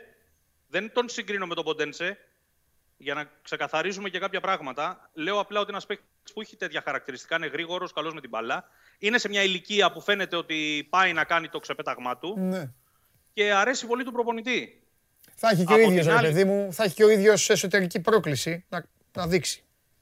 Βέβαια, γιατί έχει παίξει στην Ισπανία σε μια μικρομεσαία ομάδα, όπως είναι η Βαγιαδολίδ. Απ' την άλλη, έχει ένα κίνητρο μπροστά του, αν και εφόσον προχωρήσει αυτό το πράγμα, να παίξει σε μια ομάδα που κάνει πρωταθλητισμό, να παίξει στο Champions League. Δηλαδή, ο- από όποια πλευρά και αν το δούμε, είναι και γι' αυτό ένα σημαντικό επόμενο βήμα. Ε, Ο- και να ορθό. βάλω το κερασάκι στην τούρτα του ρεπορτάζ, ότι είναι παίχτης που τον εκπροσωπεί ο Ζόρζε Μέντε. Κανονικά έπρεπε να ξεκινήσει. Αυτή, θα- αυτή είναι η τούρτα, Σταύρο μου. Η τούρτα όλη είναι αυτή. Έπρεπε να πεις, θα σας δώσω ένα θέμα τώρα που προέκυψε. Ένας παίκτης του Μέντες. λοιπόν, όχι, εντάξει, από τη στιγμή που υπάρχει αυτή η συνεργασία και με τους πελάτες του και είναι ευχαριστημένο και το σωματείο, νομίζω ότι έτσι κι αλλιώς όλοι έτσι δουλεύουν. Ναι. Και, και γίνεται δουλίτσα και με άλλες περιπτώσεις. Ναι. Ε, Δηλαδή, ε, επειδή το πιάσαμε και λίγο χθες, Ναι. ας πούμε για το ΣΑ που λέγαμε ότι είναι στα 28, στα 29 και θέλει το παιδί να κάνει το επόμενο βήμα, είναι και αυτός παίκτης του Μέντες. Και έχει ρεαλιστική βάση το σενάριο να πάρει ο φίλος σου ο Μουρίνιο στην ε, Ρώμα, το Ρουί Πατρίσιο, τον τερματοφύλακα της Wolves Ναι. και ο Και να πάει ο Ζωζέ Σα. Σα να παίξει στην. Είναι αυτές οι, αυτά τα ντόμινο που περιέγραψες Αυτά και είναι. είναι απολύτως λογικά και συμβαίνουν όταν μπλέκονται και οι ίδιοι ατζέντιδες και παίχτες από την ίδια χώρα. Α, και τι κάνεις και πλάκα. λοιπά Ο και λοιπά. Μέντε ο Μέντες πρώτα απ' όλα, Σταύρο, είναι, δηλαδή είναι ο ατζέντης του, του παίκτη που στην, να τον πάει στην ομάδα που κάνει κουμάντο. Θεϊκό, να είσαι σωσά. Θεϊκό να είσαι σωσά. Εκεί. Ή ο Ρουί Πατρίσιο. Μα θυ- Δεν θυμάσαι και τη συνέντευξη που είχε δώσει ο ΣΑ όταν είχε έρθει, που είχε πει ότι το απόγευμα με πήρε τηλέφωνο ο Μέντες και μου είπε αύριο το πρωί ταξιδεύεις να πας να υπογράψεις τον Ολυμπιακό. Ναι. Ούτε που δεν του άφησε περιθώριο να σκεφτεί, αλλά υπάρχει τέτοια εμπιστοσύνη στους παίκτες με το συγκεκριμένο ατζέντη, ο οποίος πλέον μπαίνει και σε περιπτώσεις παικτών που δεν του ανήκουν. Ναι, ναι, ναι. Δηλαδή, ο Διαμαντόπουλος ή ο Γεωργακόπουλος μπορεί να έχουν ατζέντη τον χ άνθρωπο. Και να πει, παιδιά, εγώ έχω μια πρόταση 30 εκατομμύρια, τι θέλετε. Έτσι και να είναι. μοιράσουμε τα, τα ποσοστά. Έτσι γίνεται. Είναι Έτσι άλλο, άλλο το επίπεδο. Έτσι γίνεται, ναι. Είναι, είναι πολύ καλός. Τι να κάνουμε. Στη δουλειά του είναι πολύ καλός ο άνθρωπος. Ωραία. Ε, άλλο. Για πες Τζαβέλα. Λοιπόν, ε, για τον Τζαβέλα έχει έτσι ψωμί ιστορία. Α, Όχι γιατί απαραίτητα ο Ολυμπιακός θα κινηθεί για να τον αποκτήσει, αλλά είναι μια παλιά ιστορία που όπως περιέγραψες και εσύ έχει ξαναπέξει με το, για τον Ολυμπιακό. Καταρχήν, αυτό που πρέπει να πούμε είναι ότι ο Ολυμπιακός για όλες τις περιπτώσεις διεθνών Ελλήνων ποδοσφαιριστών έχει πάντα ανοιχτές κεραίες για πολύ ευνόητους λόγους Ε, βέβαια. που δεν χρειάζεται καν να αναλύσουμε. Το ότι ο Ολυμπιακός χρειάζεται έναν αριστεροπόδαρο στόπερ το έχουμε συζητήσει πολλές φορές γιατί και δεν έχει και θα χρειαστεί. Αν το ανοίξουμε λίγο το κάδρο, ο Μπα αυτή τη στιγμή προέρχεται από εγχείρηση και στην καλύτερη των περιπτώσεων θα μπει στο τέλος του μήνα σταδιακά στις προπονήσεις. Πιθανότατα δεν θα είναι παρόν στα πρώτα παιχνίδια των προκριματικών, τα πολύ σημαντικά. Ο Σισε, τώρα που μιλάμε, έχει υποχρεώσει με τη Σενεγάλη. Ο Αβραάμ ακόμη δεν έχει πει αν θα συνεχίσει ή όχι. Γίνονται συζητήσεις, μήπως χρειαστεί έστω για το πρώτο διάστημα να βάλει πλάτη. Ουσιαστικά δηλαδή ποιοι μένουν τώρα ως, ως ψημένοι στόπερ στον Ολυμπιακό; Σεμέδο. Ο Σεμέδο με το Σοκράτη. Πράγμα το οποίο σημαίνει ότι ο Ολυμπιακός, όπως έχεις πει και εσύ, και φαίνεται ότι μια σοβαρή ενίσχυση ε, τουλάχιστον στη θέση τη, της άμυνας, στο κέντρο της άμυνας θα την κάνει. Η γη να έρθει Ε, ανάποδα, το ο θέμα Ολυμπιακός θέλει στόπερ. Ναι. Ειδικά αν ο προπονητής πατήσει πάλι σε αυτό που δοκίμαζε εδώ και καιρό στο 3-4-3. Είναι ξεκάθαρο. Λοιπόν, για τον Τζαβέλα, λοιπόν. Ο, για τον Τζαβέλα, όπως σωστά είπες, έχουν γίνει συζητήσεις. Υπάρχουν και άνθρωποι στα υψηλά κλιμάκια της δίκης του Ολυμπιακού που βλέπουν τη συγκεκριμένη περίπτωση με συμπάθεια και τον θέλουν στην ομάδα. Ωστόσο, μιλάμε και για ένα ποδοσφαιριστή ο οποίος στο συγκεκριμένο παιχνίδι που εσύ ανέφερες, ένα παιχνίδι με τον Μπάουκ στο Καραϊσκάκης, Πότε το ανέφερα; κόντεψε, κόντεψε να παίξει ξύλο πριν από τρία χρόνια. Κόντεψε να παίξει ξύλο, όχι Δεν πριν το από ανέφερα, τέσσερα λέω. χρόνια. Πότε, δεν το θυμάμαι καν εγώ αυτό. Μου λες το ανέφερες πότε; Ε, α, είπες, που είπες πριν για το Τζαβέλα ότι. είχε Ότι τον ξανακουστεί ήθελε ο πριν από Ολυμπιακός κάποια πριν χρόνια. 10 χρόνια, είπα. Ωραία. Ε, Για θύμισε μου τώρα ο το Τζαβέλας μάτς. Διανύει, διανύει την τέταρτη σεζόν του στην Τουρκία. Λίγο καιρό πριν φύγει λοιπόν σε ένα παιχνίδι Ολυμπιακού ΠΑΟΚ, Ναι. ο Τζαβέλα έχει πλακωθεί με ανθρώπους του Ολυμπιακού. Όταν λέω έχει πλακωθεί, έχουν παίξει ξύλο κανονικά. Έχουν βγει από τη φυσούνα Α. στο γήπεδο Α. και έχουν αρπαχτεί. Όχι, γιατί Ήταν θυμάμαι, άλλοι και συ- τους χωρίσαν. συμμε- θυμάμαι μανούρες που γίνονταν και στην Τούμπα, και... Ναι. αλλά όχι με τον Ολυμπιακό μόνο. Όλες τις ομάδες θυμάμαι. Τζαβέλα δηλαδή. Ναι, θέλω- Ήταν λίγο εντάξει με τον ΠΑΟΚ, ρε Ε, παιδί μου. ο Τζαβέλας σε εκείνο το παιχνίδι, επειδή είχαν γίνει διάφορα στη διάρκεια του αγώνα, Ναι. μετά είχε μα- μανουριάσει με ανθρώπους διοίκησης του Ολυμπιακού. Α. Δεν μιλάμε ότι αρπάχτηκε με έναν ε, ποδοσφαιριστή. Οκ, και αυτό οκ. έτυχε επειδή ήμουνα στα δημοσιογραφικά, Ναι. είχα μείνει για να γράψω. Ναι. Το είδα μπροστά μου. Ναι. Έγινε μπροστά μου το σκηνικό. Οκ. Τώρα, βέβαια, Ναι. όπως στη ζωή έτσι και στο ποδόσφαιρο, πολλές φορές αυτά τα πράγματα Ναι. Κοιτάς τι, συ- τι συμφέρει στην παρούσα φάση. Τι, ναι, και τι, κάποια πράγματα ο, τα ο, διαγράφω. ο, Καρεμπέ, με- ο Καρεμπέ είχε πάρει τον καφέ και τον Οκκά και τους πήγαινε καρότσι στη Ριζούπολη. Και την επόμενη χρονιά ήταν συμπαίκτες και ε, μια χαρά. Δεν, Όντως, συμβαίνουν και αυτά. ναι, εντάξει, μπάλα είναι. Ε, ωστόσο, με βάση τα δεδομένα αυτή τη Αλλιώς στιγμή. δεν θα ο ήταν Τζαβέλας μπάλα, θέλει- δεν θα ήταν ποδοσφαίρο, δεν θα μας άρεσε, θα ήταν άλλα. Μην αρχίσουν άλλα αθλήματα. Τέλος πάντων, για πάμε. Σωστό. Λοιπόν, αυτό που θέλω να πω είναι ότι ο Τζαβέλας αυτή τη στιγμή στην Τουρκία, στην Αλάνια, έχει ένα συμβόλαιο με εξασφαλισμένα χρήματα 600.000 ευρώ. Ναι. Για να τον πάρει μια ομάδα υπάρχει ένα buyout. Το μόνο των τσαμπουκά 400. που έκανε λάθος ο Γιώργος Τζαβέλας πάντως, θα, θα του το πω άμα ποτέ το συναντήσω και αυτά, είναι ένα. Ε, δεν πας στο Λουκάκου. Άστον το λέει. Δεν πας Εκεί στο εγώ Λουκάκου. Βλέπεις εγώ ότι είναι γούσταρα. χαλαρός, ότι δεν έχει όρεξη, ότι ο Θεός μας βαριέται. Αυτή η μορφάρα, τον λατρεύω τον Λουκάκου, ακόμα και στη United εγώ τον λάτρευα. Μ' αρέσουν αυτοί οι παίκτες, Σταύρο ή. τώρα σου Σκοτώνω τη συζήτηση, αλλά τέλος πάντων. Μ' αρέσουν οι τύποι, ρε παιδί μου, που είναι βαριεστημένοι, είναι έτσι και αυτά και θα σε σκοτώσουν. Δηλαδή, αν τους έρθει μπάλα, θα στο βάλουν. Και τώρα πας στο Λουκάκου, ρε Τζαβέλα. Πας στο Λουκάκου. Εγώ το, το, Ακόμη και το έδωσα λεωφορείο πόντο. της Λίβερπουλ έπεσε. Για πες. Έδωσα το πόντο. Έδωσα πόντο. Γιατί εγώ ο παίκτης δεν θέλω να κολώνει. Ναι, Θέλω να ρε, τσαμπουκί, εντάξει είτε είναι ο όμως. Λουκάκου είτε είναι ο Ποντένσε. Φιλικό ματς είναι μόνο.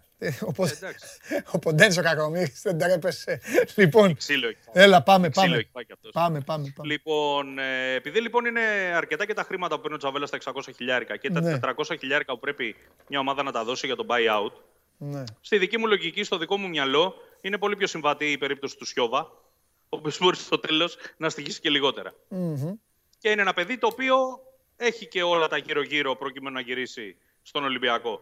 Θεωρώ δηλαδή ότι αν μπούμε σε τέτοια συζήτηση, είναι πολύ πιο πιθανό ο Ολυμπιακός να κοιτάξει την περίπτωση του Σιώβα παρά την περίπτωση του Τζαβέλα. Ο Τζαβέλας θεωρώ ότι είναι μια εναλλακτική επιλογή, με λίγες πιθανότητες. Οκ.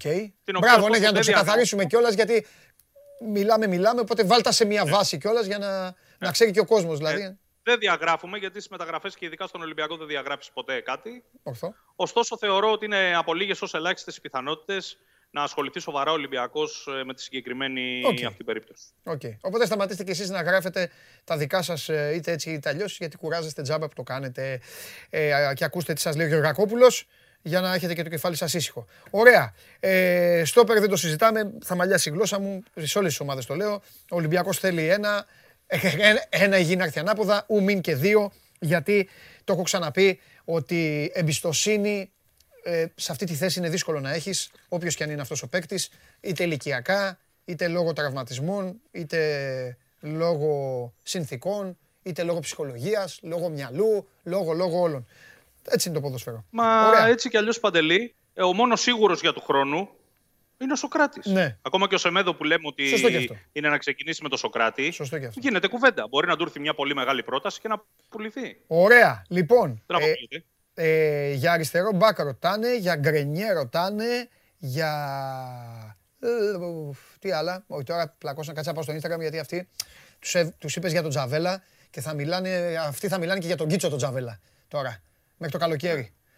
Ε, Ε, πες για τίποτα, τον πες αριστερό τίποτα μπακ, μέχρι να ψαρέψω. Θα σου πω. Για τον αριστερό μπακ είπα- είναι δεδομένο ότι ο Ολυμπιακός θα κινηθεί. Οκ, και για Λυκογιάννη Ε, λένε εδώ, ναι. Λυκογιάννη, το, ξε- το είπαμε και τις προάλλες, ξεκαθάρισε και ο μάνατζέρ του ότι Έτσι. δεν είναι στις προτεραιότητές του να Η γυρίσει στην Ελλάδα. Ναι, Ε, το ίδιο ισχύει όπως έχουμε πει και την περίπτωση του Κούτρη. ναι. Λοιπόν, ότι υπάρχει ανοιχτό θέμα εκεί και αναζήτηση, δεν το συζητάμε, ωστόσο δεν είναι μία από τις άμεσες προτεραιότητες. ναι. Λοιπόν, για το θέμα του Γκρενιέρ. Το πρώτο που θα κοιτάξει ο Ολυμπιακός, γιατί ο συγκεκριμένος ποδοσφαιριστής είναι ένας καλός ποδοσφαιριστής και μένει και ελεύθερος, Μμμ. είναι να δει πώς θα ανταποκριθεί ο Πέπε στην προετοιμασία. Έχουμε πει ότι αν έρθει μια καλή πρόταση να πουληθεί ο Πέπε, θα γίνει δεκτή. Ωστόσο, μέχρι να πουληθεί, αυτοί οι παίχτε ανήκουν στον Ολυμπιακό και ο προπονητής, επειδή ήταν και δική του εισήγηση, όχι εισήγηση, λύσαξε ο Μαρτίνς πέρσι να πάρει τον Πέπε. Θα του δώσει μια ευκαιρία στην προετοιμασία, πώ μπορέσει εκεί να τον εντάξει στο, στο όλο σύστημα. Στο 6 και στο 8. Εντάξει, Άρα εντάξει δεν, όπου είναι, θέλει. δεν καίγεται, Ε, νούμερο να δεν του καίγεται αλλάξει. ο Ολυμπιακός Νούμερο να του αλλάξει. Ε, δεν καίγεται ο Ολυμπιακός να πάρει τώρα αυτή τη στιγμή ένα χαφ από Ναι. τη στιγμή που δεν έχει φύγει κανένας και έχει και τον ε, Πέπε που θα γυρίσει για την προετοιμασία. Ναι. Λοβέρα λένε. Ρωτάνε τι γίνεται με το Λοβέρα. Αν υπάρχει περίπτωση να γυρίσει. Με το Λοβέρα. Δεν δίνω πολλές Τον πιθανότητε. είχα, Ε, τον κουνήθηκε είχα λίγο ξεχάσει με σήμερα το Λοβέρα. Να είναι καλά που Το, ρωτήσα. Σολδά... το Σολδάνο, το θυμάσαι; Τι, δεν καταλάβες, υπάρχει. Υπάρχει εδώ. Ρω- Ένας ρώτησε μαζί τους ρώτησε. Λοβέρα Σολδάνο. Τι κάνουνε; Ναι, τα παιδιά τώρα αυτά που έχουν γυρίσει στη Λατινική Αμερική δύσκολα βλέπω να ξαναγυρίζουν. Είναι, είναι κάποιοι παίχτες που δεν μπορούν ε, να Έχει περάσουν. ο Ολυμπιακός, το έχει και παιχνίδι. μεριά, ε. Ακόμα. Ναι. Ε, και αυτός τώρα πολύ δύσκολα να, να γυρίσει. Από πλευρά στοιχείων είναι καλός παίχτης, έτσι. Είναι Ναι. καλός στόπερ, αλλά δεν είναι σοβαρός. Δηλαδή, ναι. Άμα ο στόπερ δεν είναι σοβαρός, έχει θέμα. Ωραία. Ειδικά στον Ολυμπιακό. Εντάξει, Σταύρο μου. Αύριο. Αύριο από κοντά. Αύριο από όπου θες, φιλιά. Καλή συνέχεια. Αύριο. Τα λέμε. Αυτός ήταν ο Σταύρος Γεωργακόπουλος ε, για τα τελευταία νέα του Ολυμπιακού. Εσείς ρωτάτε συνέχεια, σας τα λέει. Ρωτάτε συνέχεια, κούτρις μεριά. Σας τα έχει πει όμως. Παιδιά, εγώ είμαι δίκαιος. Σας έχει πει. Αύριο τον ξαναβάλουμε, να το ξαναπεί. Ε, μ, πάμε ταξίδι. Έλα. Έλα, είναι η ώρα, περιμένετε. Και αν δεν περιμένετε εσείς, περιμένω εγώ πώς και πώς. Να σας πω γιατί. Εντάξει, θα τον έχουμε σε λίγο. Ωραία. Του προτάθηκε ο Ολιβέηρα, ο Νέλσον Ολιβέηρα και έχει τρελαθεί. Έχει τρελαθεί. Προτάθηκε ο Νέλσον Ολιβέηρα και έχει τρελαθεί. Θέλετε να δείτε πόσο, πόσο έχει τρελαθεί; Δείτε.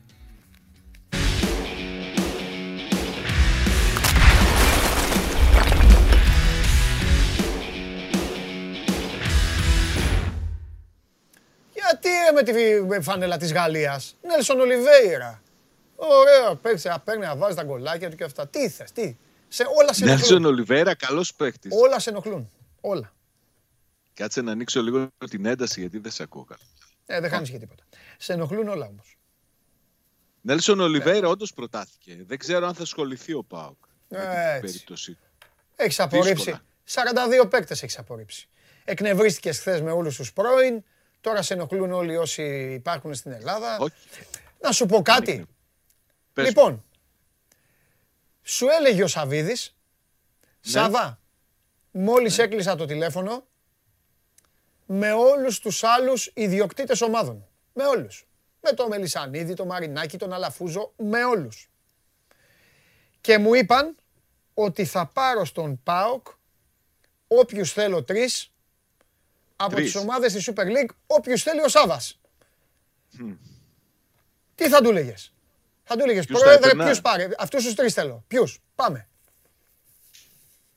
Το Σα, Οκ.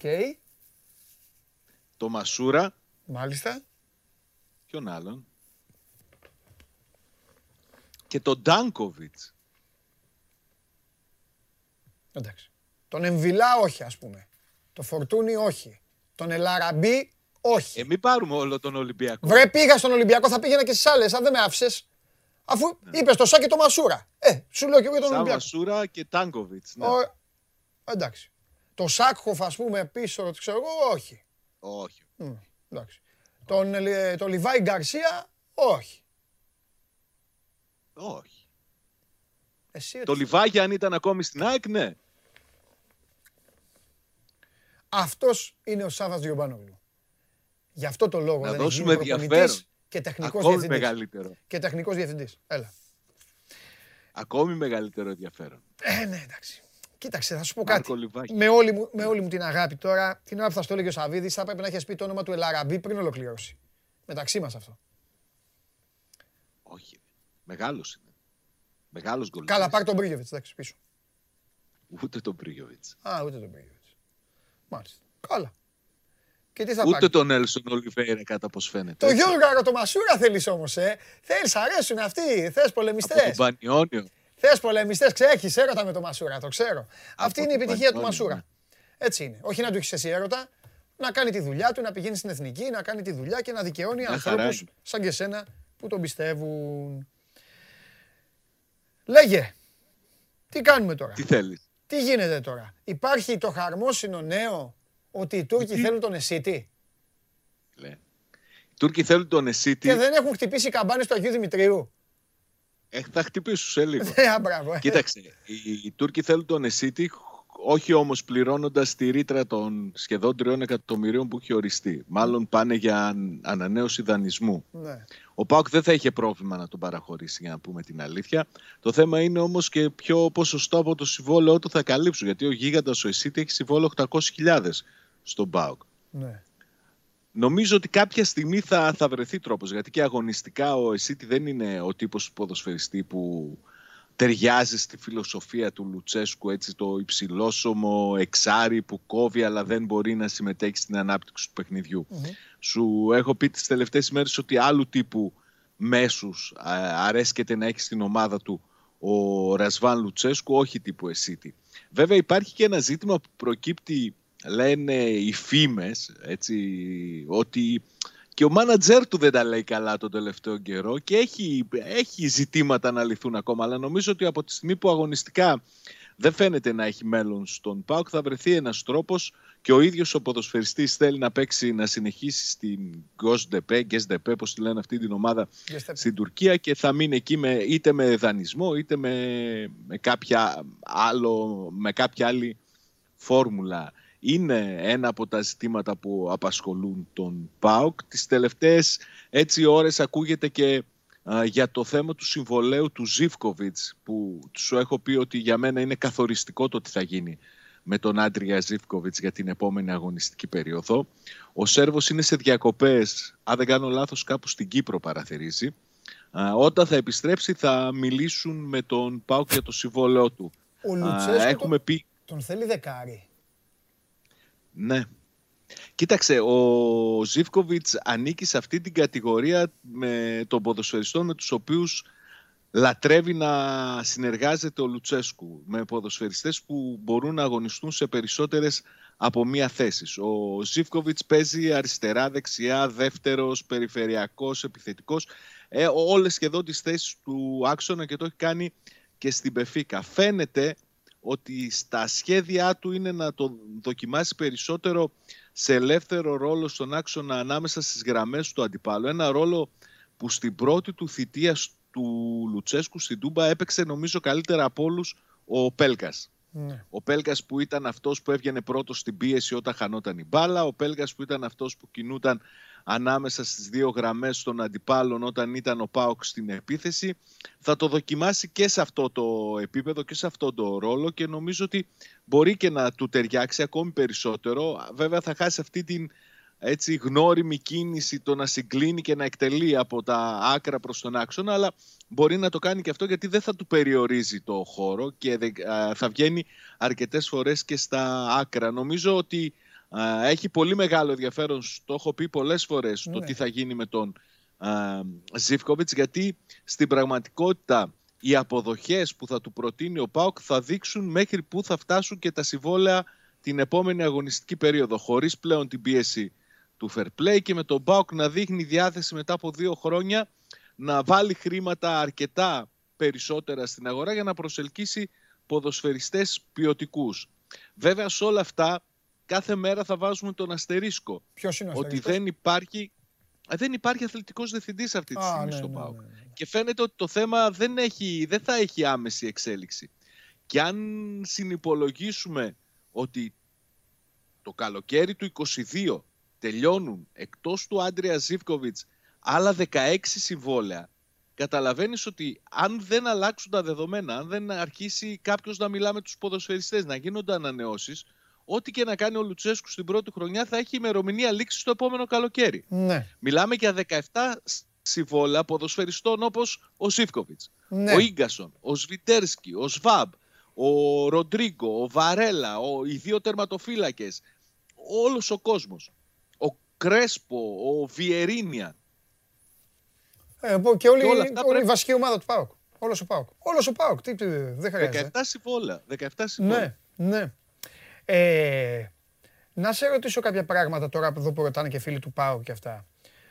Ναι. Ε, τι θα γίνει με αυτόν τον επιθετικό τον οποίο από το πρώτο λεπτό που τον είδα εγώ, είδες γι' αυτό σου λέω, είναι πράγματα στα οποία δεν μπορούμε να συμφωνούμε όλοι. Εγώ προσωπικά το έλεγα εδώ και με τα παιδιά. Θυμάμαι το Θέμη, είχαμε κάνει την κουβέντα. Ο Θέμης τον πίστευε πολύ και τον πιστεύει. Εγώ δεν μπορώ ούτε να τον βλέπω. Και αναφέρομαι στον ποδοσφαιριστή Τσόλακ. Ο Τσόλακ έχει συμβόλαιο με δανεισμού μέχρι, το τέλος, μέχρι τις 31 Δεκεμβρίου Ναι, το 2021. ναι. δείχνει στα πρώτα του, ε, στο πρώτο κομμάτι της σεζόν τη, στη Σουηδία ότι έχει βρει. Τα έχει βρει εκεί, α, είναι συμμετοχικός, πέρασε ένα πρόβλημα υγείας το οποίο τον έφερε λίγο πίσω αλλά και σκοράρει και φαίνεται να είναι σημαντικός. Πρώτα απ' όλα θα πρέπει να τονίσουμε ότι στη Μάλμε τον απέκτησαν όχι επειδή ξαφνικά τους έλειπε ένας επιθετικός, είδαν ότι δεν παίζει στον ΠΑΟΚ Ναι. και είπαν «Α, ας δοκιμάσουμε τον Τζόλακ». Το Τζόλακ τον παρακολουθούσαν ακόμη και όταν ήταν στην Κροατία. ναι. Εκεί στο πρωτάθλημα που έκανε την καλή του τη σεζόν. Τέλος πάντων, ο άνθρωπος. Να σου πω την αλήθεια, Μπορεί να μην και κόλλησε για και στον μένα- Πάοκ. Τώρα, δεν- Και σε μένα δεν έκανε από την πρώτη στιγμή καλή εντύπωση ο, Ναι. ο Τσόλακ. Δηλαδή είχα πολλές επιφυλάξεις, δεν τέριαξε, δεν... Ναι. Ενώ ο Ευκαιρίες άλλος, πήρε. ο άλλος, το πρώτο του παιχνίδι κιόλας, θυμάμαι αυτό το συζητάγαμε με τον Τζάρλι. Μπορεί να το καταθέσει κιόλας. Ο Κουρμέντζικ. Ναι, ο Τσάρλι ήταν επιφυλακτικός και του λέω, ο Κρμέντσικ του λέω, Τσάρλι μου είναι δολοφόνος. Μέσα στο κουτί, εντάξει, θα το χάσει και τον γκολ, αλλά θα... ο Τσόλα δεν μπορούσε να στρίψει, ρε φίλε. Δεν μπορούσε να, να, να τελειώσει η φάση, να την κάνει. Ε, Ήταν και αν σκεφτείς ότι έδωσε ο Πάουκ 3 εκατομμύρια να το φέρει και έψαχνε και όλο το καλοκαίρι Ναι. πότε θα βρει την κατάλληλη ευκαιρία για να τον αποκτήσει, καταλαβαίνεις ότι είχαμε αμφιβολίες για Βεβαίως, το βεβαίως, τρόπο βεβαίως. με τον Λοιπόν, οποίο εδώ εξέλιξε ο το λαός του ΠΑΟΚ πλα- έχει πλακώσει τώρα. Ο Πάμε, Παύλος ρώτησε αυτό, ρώτησε και ο Παύλος για τον Τζόλακ. Ο Νίκος μου λέει να σε ρωτήσω με αριστερό μπακ τι θα γίνει, θα πάρουνε; Ε, αριστερό μπακ. Ένας άλλος φίλος, ο Θωμάς, Θεωρώ πως ε, για τον Μάρκο Γκάλιτς λέει για δεξί μπακ του Ερυθρού Αστέρα αν έχεις ακούσει.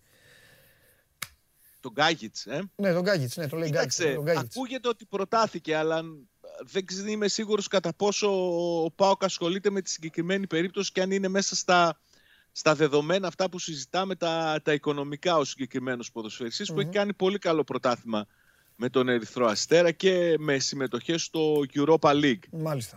Ο, ο Πάοκ θα πάρει κατά την άποψή μου αριστερό μπακ γιατί δεν μπορεί να περιμένει την περίπτωση του, του Μπάμπα. Εκτός κι αν αποφασίσει ο Λουτσέσκο ότι στο πρώτο κομμάτι δηλαδή στα ευρωπαϊκά παιχνίδια θα επιστρέψει εκεί ο Βιερίνια και θα έχει τη δυνατότητα τότε ο Πάοκ να περιμένει να δει ποιες θα είναι οι εξελίξεις με τον α, Ράχμαν Μπάμπα τον οποίο να σου πω τον εκτιμά. Θεωρεί ότι μπορεί να βοηθήσει αλλά είναι τόσο περίπλοκη η υπόθεση του, του δανεισμού του και το πώς θα- ο Πάοκ θα καταφέρει να τον κρατήσει στην Τούμπα την επόμενη σεζόν που δεν μπορείς να είσαι σίγουρος έτσι, ναι, για γιατί το πότε θα ρωτάνε και τελειώσει. για τον Πάμπα. Να σου πω κάτι. Δεν γίνεται να μην σε ρωτήσω, ακόμη έστω και για να γελάσεις. Ε, ο, ο- για Τζαβέλα δεν θα πει κάτι ο Πάοκ. Έχουν πει όλοι, γι' αυτό λέω. Τον είχε κιόλας. Όχι, όχι. Όχι, εντάξει. Ε, Χαμογέλασα, είδες. εντάξει, ρωτάνε κιόλας, μην νομίζεις. Ναι, ναι, ναι. Ναι. Κοίτα να σου πω κάτι. Ένας Έλληνας είναι διεθνής, ο οποίος πήγε στην Τουρκία. Το έχω ξαναπεί για το Τζαβελά. Ανέβασε ξανά τις επιδόσεις του. Είναι λογικό να τον ε, ψάχνουν. Και νομίζω, αν ο ίδιος θέλει να επιστρέψει, και, και τώρα ο Γιώργος δει κάποια στιγμή την εκπομπή, τη βλέπει αυτά, αυτό είναι το καλοκαίρι του. Τώρα είναι το καλοκαίρι του. Νομίζω Μεγάλη του πως ναι. ευκαιρία είναι. Όταν συζητάνε όλοι για το όνομά του, τώρα είναι η, δι- η εκδίκησή του είναι. Γιατί θυμάμαι αν, καλά, ε, εγώ δεν θυμάσαι- ξεχνάω, τον είχαν όλοι τελειωμένο. Το θυμάσαι. Είχε τελειώσει από το Και ποδόσφαιρο. Ο, ο τρόπος όπου- με τον οποίο έφυγε από τον ΠΑΟΚ ήταν, νομίζω, η απόβασή του για να πάει να παίξει στην Τουρκία ήταν η καλύτερη δυνατή που θα μπορούσε να Ναι. πάρει. Μακριά από όλο αυτό το, το περιβάλλον, το κλίμα που είχε δημιουργηθεί Ναι. στην Ελλάδα γι' αυτό και πράγματι επιστρέφει με πολύ μεγάλες έτσι, Μμμ. Προοπτικές πλέον που δεν τις είχε όταν έφευγε Ναι. από τον ΠΑΟΚ αλλά δεν νομίζω ότι υπάρχει περίπτωση ο ΠΑΟΚ να ασχοληθεί. Ο ΠΑΟΚ έχει ζήτημα στα στόπερ να ξέρεις Ε, γράφουν εδώ ε, πολλοί για τον Κυριάκο Παπαδόπουλο, αν ε, έχει γίνει συζήτηση. Και... Δεν νομίζω ούτε ο Κυριάκος Ωραία. Παπαδόπουλος θα παίξει. Ωραία, ωραία. Κοίταξε, να σου πω τι γίνεται με τα στόπερ. Είπαμε ότι ο γκασον με τον έναν ή τον άλλον τρόπο θα ανανεώσει. Ο Κρέσπο έχει συμβόλαιο μέχρι το 22, το ανανέωσε πέρυσι, θα το εξαντλήσει και αυτός. Υπάρχουν οι περιπτώσεις των δύο νεαρών, του Μιχαηλίδη και του Μιχάη. Έχει άποψη και Θέλει για τους στόπερο, δύο θα σου Λουτσέσκου. πω τι λέω και στον Ολυμπιακό. Θέλει Θα σου στόπερο πω ΠΑΟΚ. Πού θα κρυθεί το θέμα του στόπερ. Αυτά τα Το έχουν, θέμα του έχουν, στόπερ έχουν, τα ακούω και μετά θα, έχουν. θα κρυθεί στην περίπτωση του Βαρέλα. Γιατί μπορεί να είναι ο αγαπημένος του, του Λουτσέσκου Ναι. ο Βαρέλα, αλλά το θεωρώ δεδομένο ότι θα κληθεί να συζητήσει μείωση αποδοχών. Ε, ναι, ρε φίλε, και όχι μόνο αυτό. Ο χρόνος είναι αμήλικτος. Αν ο Βαρέλα έχει γίνει σαν Βαρέλα. Αναλογικά το παιδί, έτσι. Δεν εννοώ. Ε, ποδοσφαιρικά. Όχι, είναι σε καλή κατάσταση. Αυτό, α, α, να μου επιτρέψεις αυτό να το δούμε. Αυτό να το δούμε. Σάβα, άκου θα σου πω κάτι. τι Όπως ισχύει. έκλεισε τη Όπως- σεζόν. ο- ο- ε, ισχύει Όπως για όλες τις έκλεισε τη ομάδες. σεζόν, φίλε. Ισχύει για όλες τις ομάδες. Θα το πω, θα το καταλάβουν τώρα όσοι δεν είναι Ολυμπιακοί. Γιατί θα φέρω παράδειγμα έναν ποδοσφαιριστή του Ολυμπιακού γι' αυτό. Αλλά ισχύει όμως και για τον Ολυμπιακό αυτό. Όλο το καλοκαίρι αυτοί έχουμε τον έναν, έχουμε τον Διαμαντόπουλο, έχουμε τον Τζιομπάνογλου, έχουμε τον ένα τον άλλον. Και το χειμώνα ε, έρχεται ο Ελαραμπή. Καταλαβες; Αυτό ισχύει για τους αντι... Λέω τον Ελαραμπή γιατί ο άνθρωπος είναι ο, ο πιο μεγάλος εκτελεστής που υπάρχει στην ε, χώρα. Ε, όσοι είστε Ολυμπιακοί βάλτε έναν άλλον για τη δική σας άμυνα λοιπόν. Στόπερ. Στόπερ, το απαιτεί. Το απαιτεί η ανάγκη πλέον του σύγχρονου ποδοσφαίρου. Στόπερ, υγιή, δυνατό, αλτικό, γρήγορο. Φτάνουν τα στοιχήματα. Φτάνει ο ένας, έχει εμπειρία. Ο άλλος έχει. Βγάζουν 10 τραυματισμούς τον χρόνο ο καθένας τους και αυτά. Τι θες να μου πεις, Λεφτά; Λεφτά να πληρώσεις. Να δώσεις λεφτά. Όπως πα και δίνεις Για για τον στόπερ, ε. επιθετικό, θα δώσεις και για το στόπερ λεφτά. Τι να κάνουμε. Αυτό είναι οι κανόνες. Δείξε μου το στόπερ σου να σου πω τι ομάδα έχεις. Δείτε στο εξωτερικό. Όχι όλοι, το βλέπετε, τερματοφύλακα. όλοι βλέπετε ποδόσφαιρο. Όλοι βλέπετε ποδόσφαιρο. Δείτε τις στόπερ έχουν οι ομάδες και ανάλογα το στόπερ που έχουν, πώς πηγαίνουν ε, καλά. Συμφωνείς μια και είπα στόπερ για- με, την, ο, με την εκλογή του Ρούμπεν Δίας, κορυφαίο ποδοσφαιριστή, τον ψήφισαν. Ε, τον ψήφισαν οι Premier. παράγοντες, τα σωματεία, ψήφισαν Ρούμπεν Δίας. Η Ένωση των Παικτών ψήφισε Kevin De Bruyne. Εγώ Ντίας θα ψήφιζα. Εντάξει. Ε, Μεγάλη διαφορά έχει στη κάνει, Manchester έχει από κάνει, τη City από τη στιγμή που πήγε και μετά. ναι, έχει κάνει πάρα πολύ καλά στη City, έχει κάνει πολλά. Διαφωνώ και με ορισμένους στο, στο Liverpool βγαίνουν οι φίλοι μου ας πούμε για να το, για να, να το κοροϊδέψουν και βάζουν τα στατιστικά του Nate Phillips. Το παιδάκι έπαιξε τα μισά παιχνίδια από τον Diaz και όντως η στατιστική έχει, έχει, έχει καλύτερα ποσοστά ο Phillips αλλά με μισά παιχνίδια από τον Diaz. Όμως θέλω να πω κάτι στο νησί στους φίλους μου. Έχει 33 γκολ και 17 assist με την Tottenham ο Harry Kane παντού. Βάλτε τον κάπου. Βάλτε τον κάπου. Τώρα θα κλαίτε, θα λέτε «Ε, βάλε ένα γκολ Χάρη να βγούμε στους δρόμους. Δεν έχω δίκιο. Έχεις. Και έτσι όπως την είδα την Αγγλία με τη Ρουμανία θα χρειαστεί πολλές ενέργειες. Ε, μα και τελειώνω και κλείνω μαζί σου λέγοντας ότι θυμάσαι που πάμε να βγούμε, να πάμε να φάμε, να κάνουμε και μου λες ρε φίλε μην πάμε εκεί, δεν νιώθω έτσι, δεν Ναι, κάνω. ναι, ναι, Ε, ναι, ναι. είσαι ο Κιλιάν Εμπαπέ της Ελλάδας. Είσαι ο Έλληνας Κιλιάν Κάτσε ρε Εμπαπέ. φίλε. Θε- Από, Να σου το από αποδείξω. Ιμπραήμοβιτς έγινα Εμπαπέ. Να σου το αποδείξω. Ναι, άντε. Δες τη φοβερή αυτή βιντεάρα που ανέβαζε, που ανέβασε ο Γκριεσμάν, να αποθεώσουμε και τον Γκριεσμάν, αλλά θα δεις ότι είσαι, ο- κατά βάθος είσαι- είσαι ο Εμπαπέ. Πάμε. Palmarès 2027. avec Newcastle. Champion de Première Ligue. FA Cup. Ligue des Champions. Comment on était chill. Et Super Cup. 5 titres. Quel coach. Quel coach. Je suis dans le panthéon du football anglais. En 2027. Pas mal, pas mal. Non, dealer. Regarde, c'est pas mal. C'est pas mal. C'est un bon palmarès. Quand tu l'étais- J'étais à Newcastle, je t'ai acheté 134 millions. Newcastle. Ouais, Newcastle. Fait pas chaud là-bas. Θεός. Λοιπόν, Θεός. κατά Αλλά σειρά, πιο μεγάλος θεός. κατά σειρά ο πιο μεγάλος θεός είναι ο Ουσμάν Ντεμπελέ. Μπράβο. Ο οποίος Ε, φίλε, κάθεται χάρη- δίπλα στον τρελό που παίζει μάνατζερ και του λέει εντάξει, του λέει είσαι πολύ καλός. Κοίτα, κοίτα, κοίτα εκεί, εκεί το παιδάκι κάθεται εκεί. Του λέει Και εντάξει. όχι μόνο αυτό. Ο Ουσμάν Ντεμπελέ, τον οποίο τον κυνηγάνε από την Μπαρσελόνα Ε, ναι. Να μην πέσει, να μην ξημεροβραδιάζεται στο PlayStation Έτσι. παίζοντας παιχνίδια. Και είναι σε, Ναι. είναι σε δύσκολη Λέει- θέση. Δείτε όλοι, δείτε όλοι το, το ύφος του Ντεμπελέ. Είναι, αχ, λίγο να πατήσω κι εγώ, να κάνω κι εγώ μια επιλογή. Τον κυνηγάνε στην Παρσελώνα. Έχασε το τέτα τέτ με τη Λίβερπουλ. Τότε θα το είχε κάνει 4-0. Με- θα ήταν άλλη ιστορία. Μετά τον κυνηγάνε, τον λένε χασογκόλι, τον κάνουν. Και φυσικά την ώρα που ο Γκριεσμάν πανηγυρίζει, έρχεται ο Εμπαπέ να του πει, του λέει σου έκανα, του λέει πού, Εγώ του λέει είμαι στη με Νιούκαστ τον του λέει σε Εμπαπέ. πήρα, του λέει στη Νιούκαστ, άκου ναι. Και τι απάντε, έχει κρύο του λέει εκεί. Θεός. Αυτά βλέπει ο κόσμος και γι' αυτό ψηφίζεται Γαλλία πρώτη στον όμιλό της. Ωραία, περνάνε οι Γάλλοι.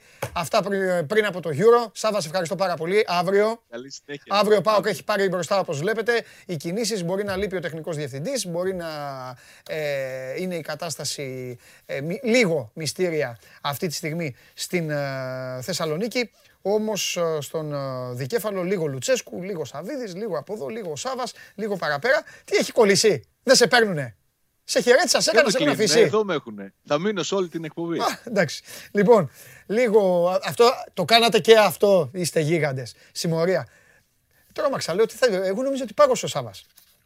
Λοιπόν.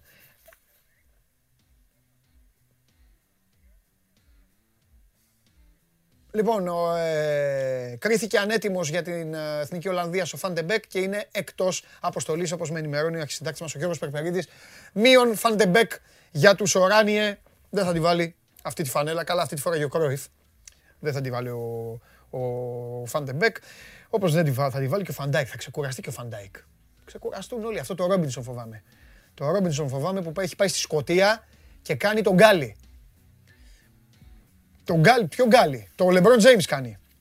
Δώστε μου την μπάλα να τα κάνω όλα εγώ. Τέλος πάντων.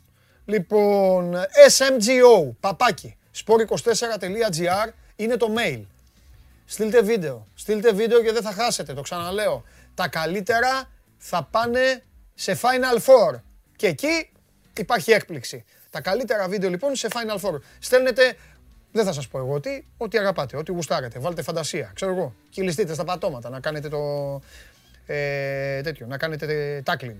Ό,τι θέλετε. Κάντε, εδώ θα είμαστε να τα παίξουμε. Και τώρα η μεγάλη ερώτηση, έχει μαζευτεί ο κόσμος, έχει μαζευτεί ο λαός, πού είναι ο Εθνικάρας, τι γίνεται ο Εθνικάρας, στον Εθνικάρα να δείτε τι έχω ετοιμάσει, τι έχω φτιάξει. Βάλτε τον. Με το τρεξιματάκι. Μπαίνει ο κορυφαίος. Ω, Πολύ τρεξιματάκι. Μπαίνουν ακόμα.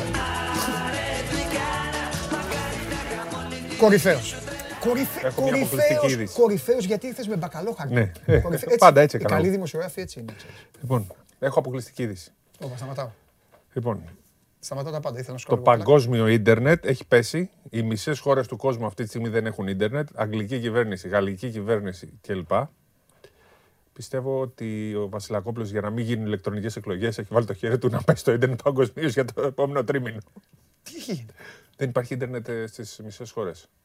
Amazon έχει πέσει. Βγαίνουμε, βγαίνω. Εμείς είμαστε. Εμείς η Ελλάδα είμαστε μέσα. Show must go Δεν ξέρω live. πού σε βλέπουν πλέον.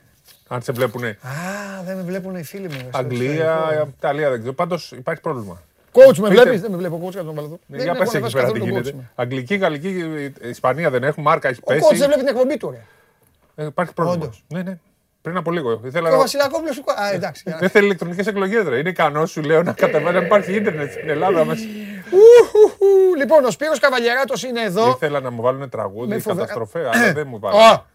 Ήθελα, ήταν καταστροφή. Σπύρος Καβαλιαράτος, αδερφός μου, 20 χρόνια στο ίδιο δωμάτιο. Ακούστε να δείτε όλοι, επειδή έχω δεχτεί πολλά μηνύματα για τον Σπύρο τον Καβαλιαράτο. Είστε πολύ μικροί να μιλήσετε. Παίξτε το βίντεο. Ουχ. Την κατέστρεψε φέτος την Virtus Μπολόνια ο Τέοντος. Είναι σε μια ηλικία που ε, δεν μπορεί πλέον να παίξει το πιο υψηλό επίπεδο. Στην άμυνα κάθεται κάτω από το καλάθι και περιμένει.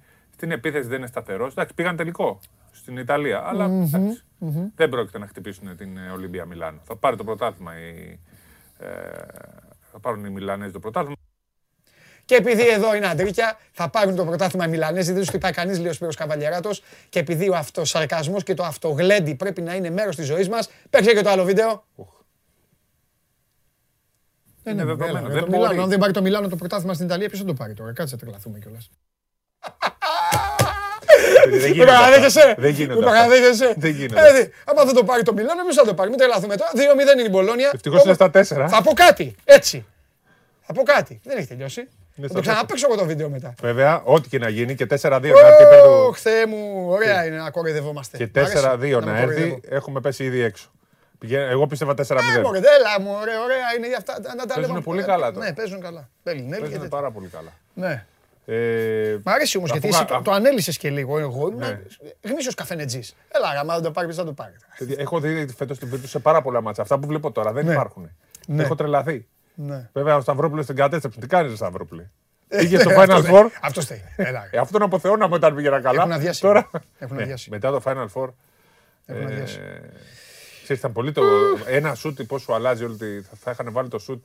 Θα πηγα- Θα πηγαίναν τελικό και θα διεκδικούσαν την κούπα.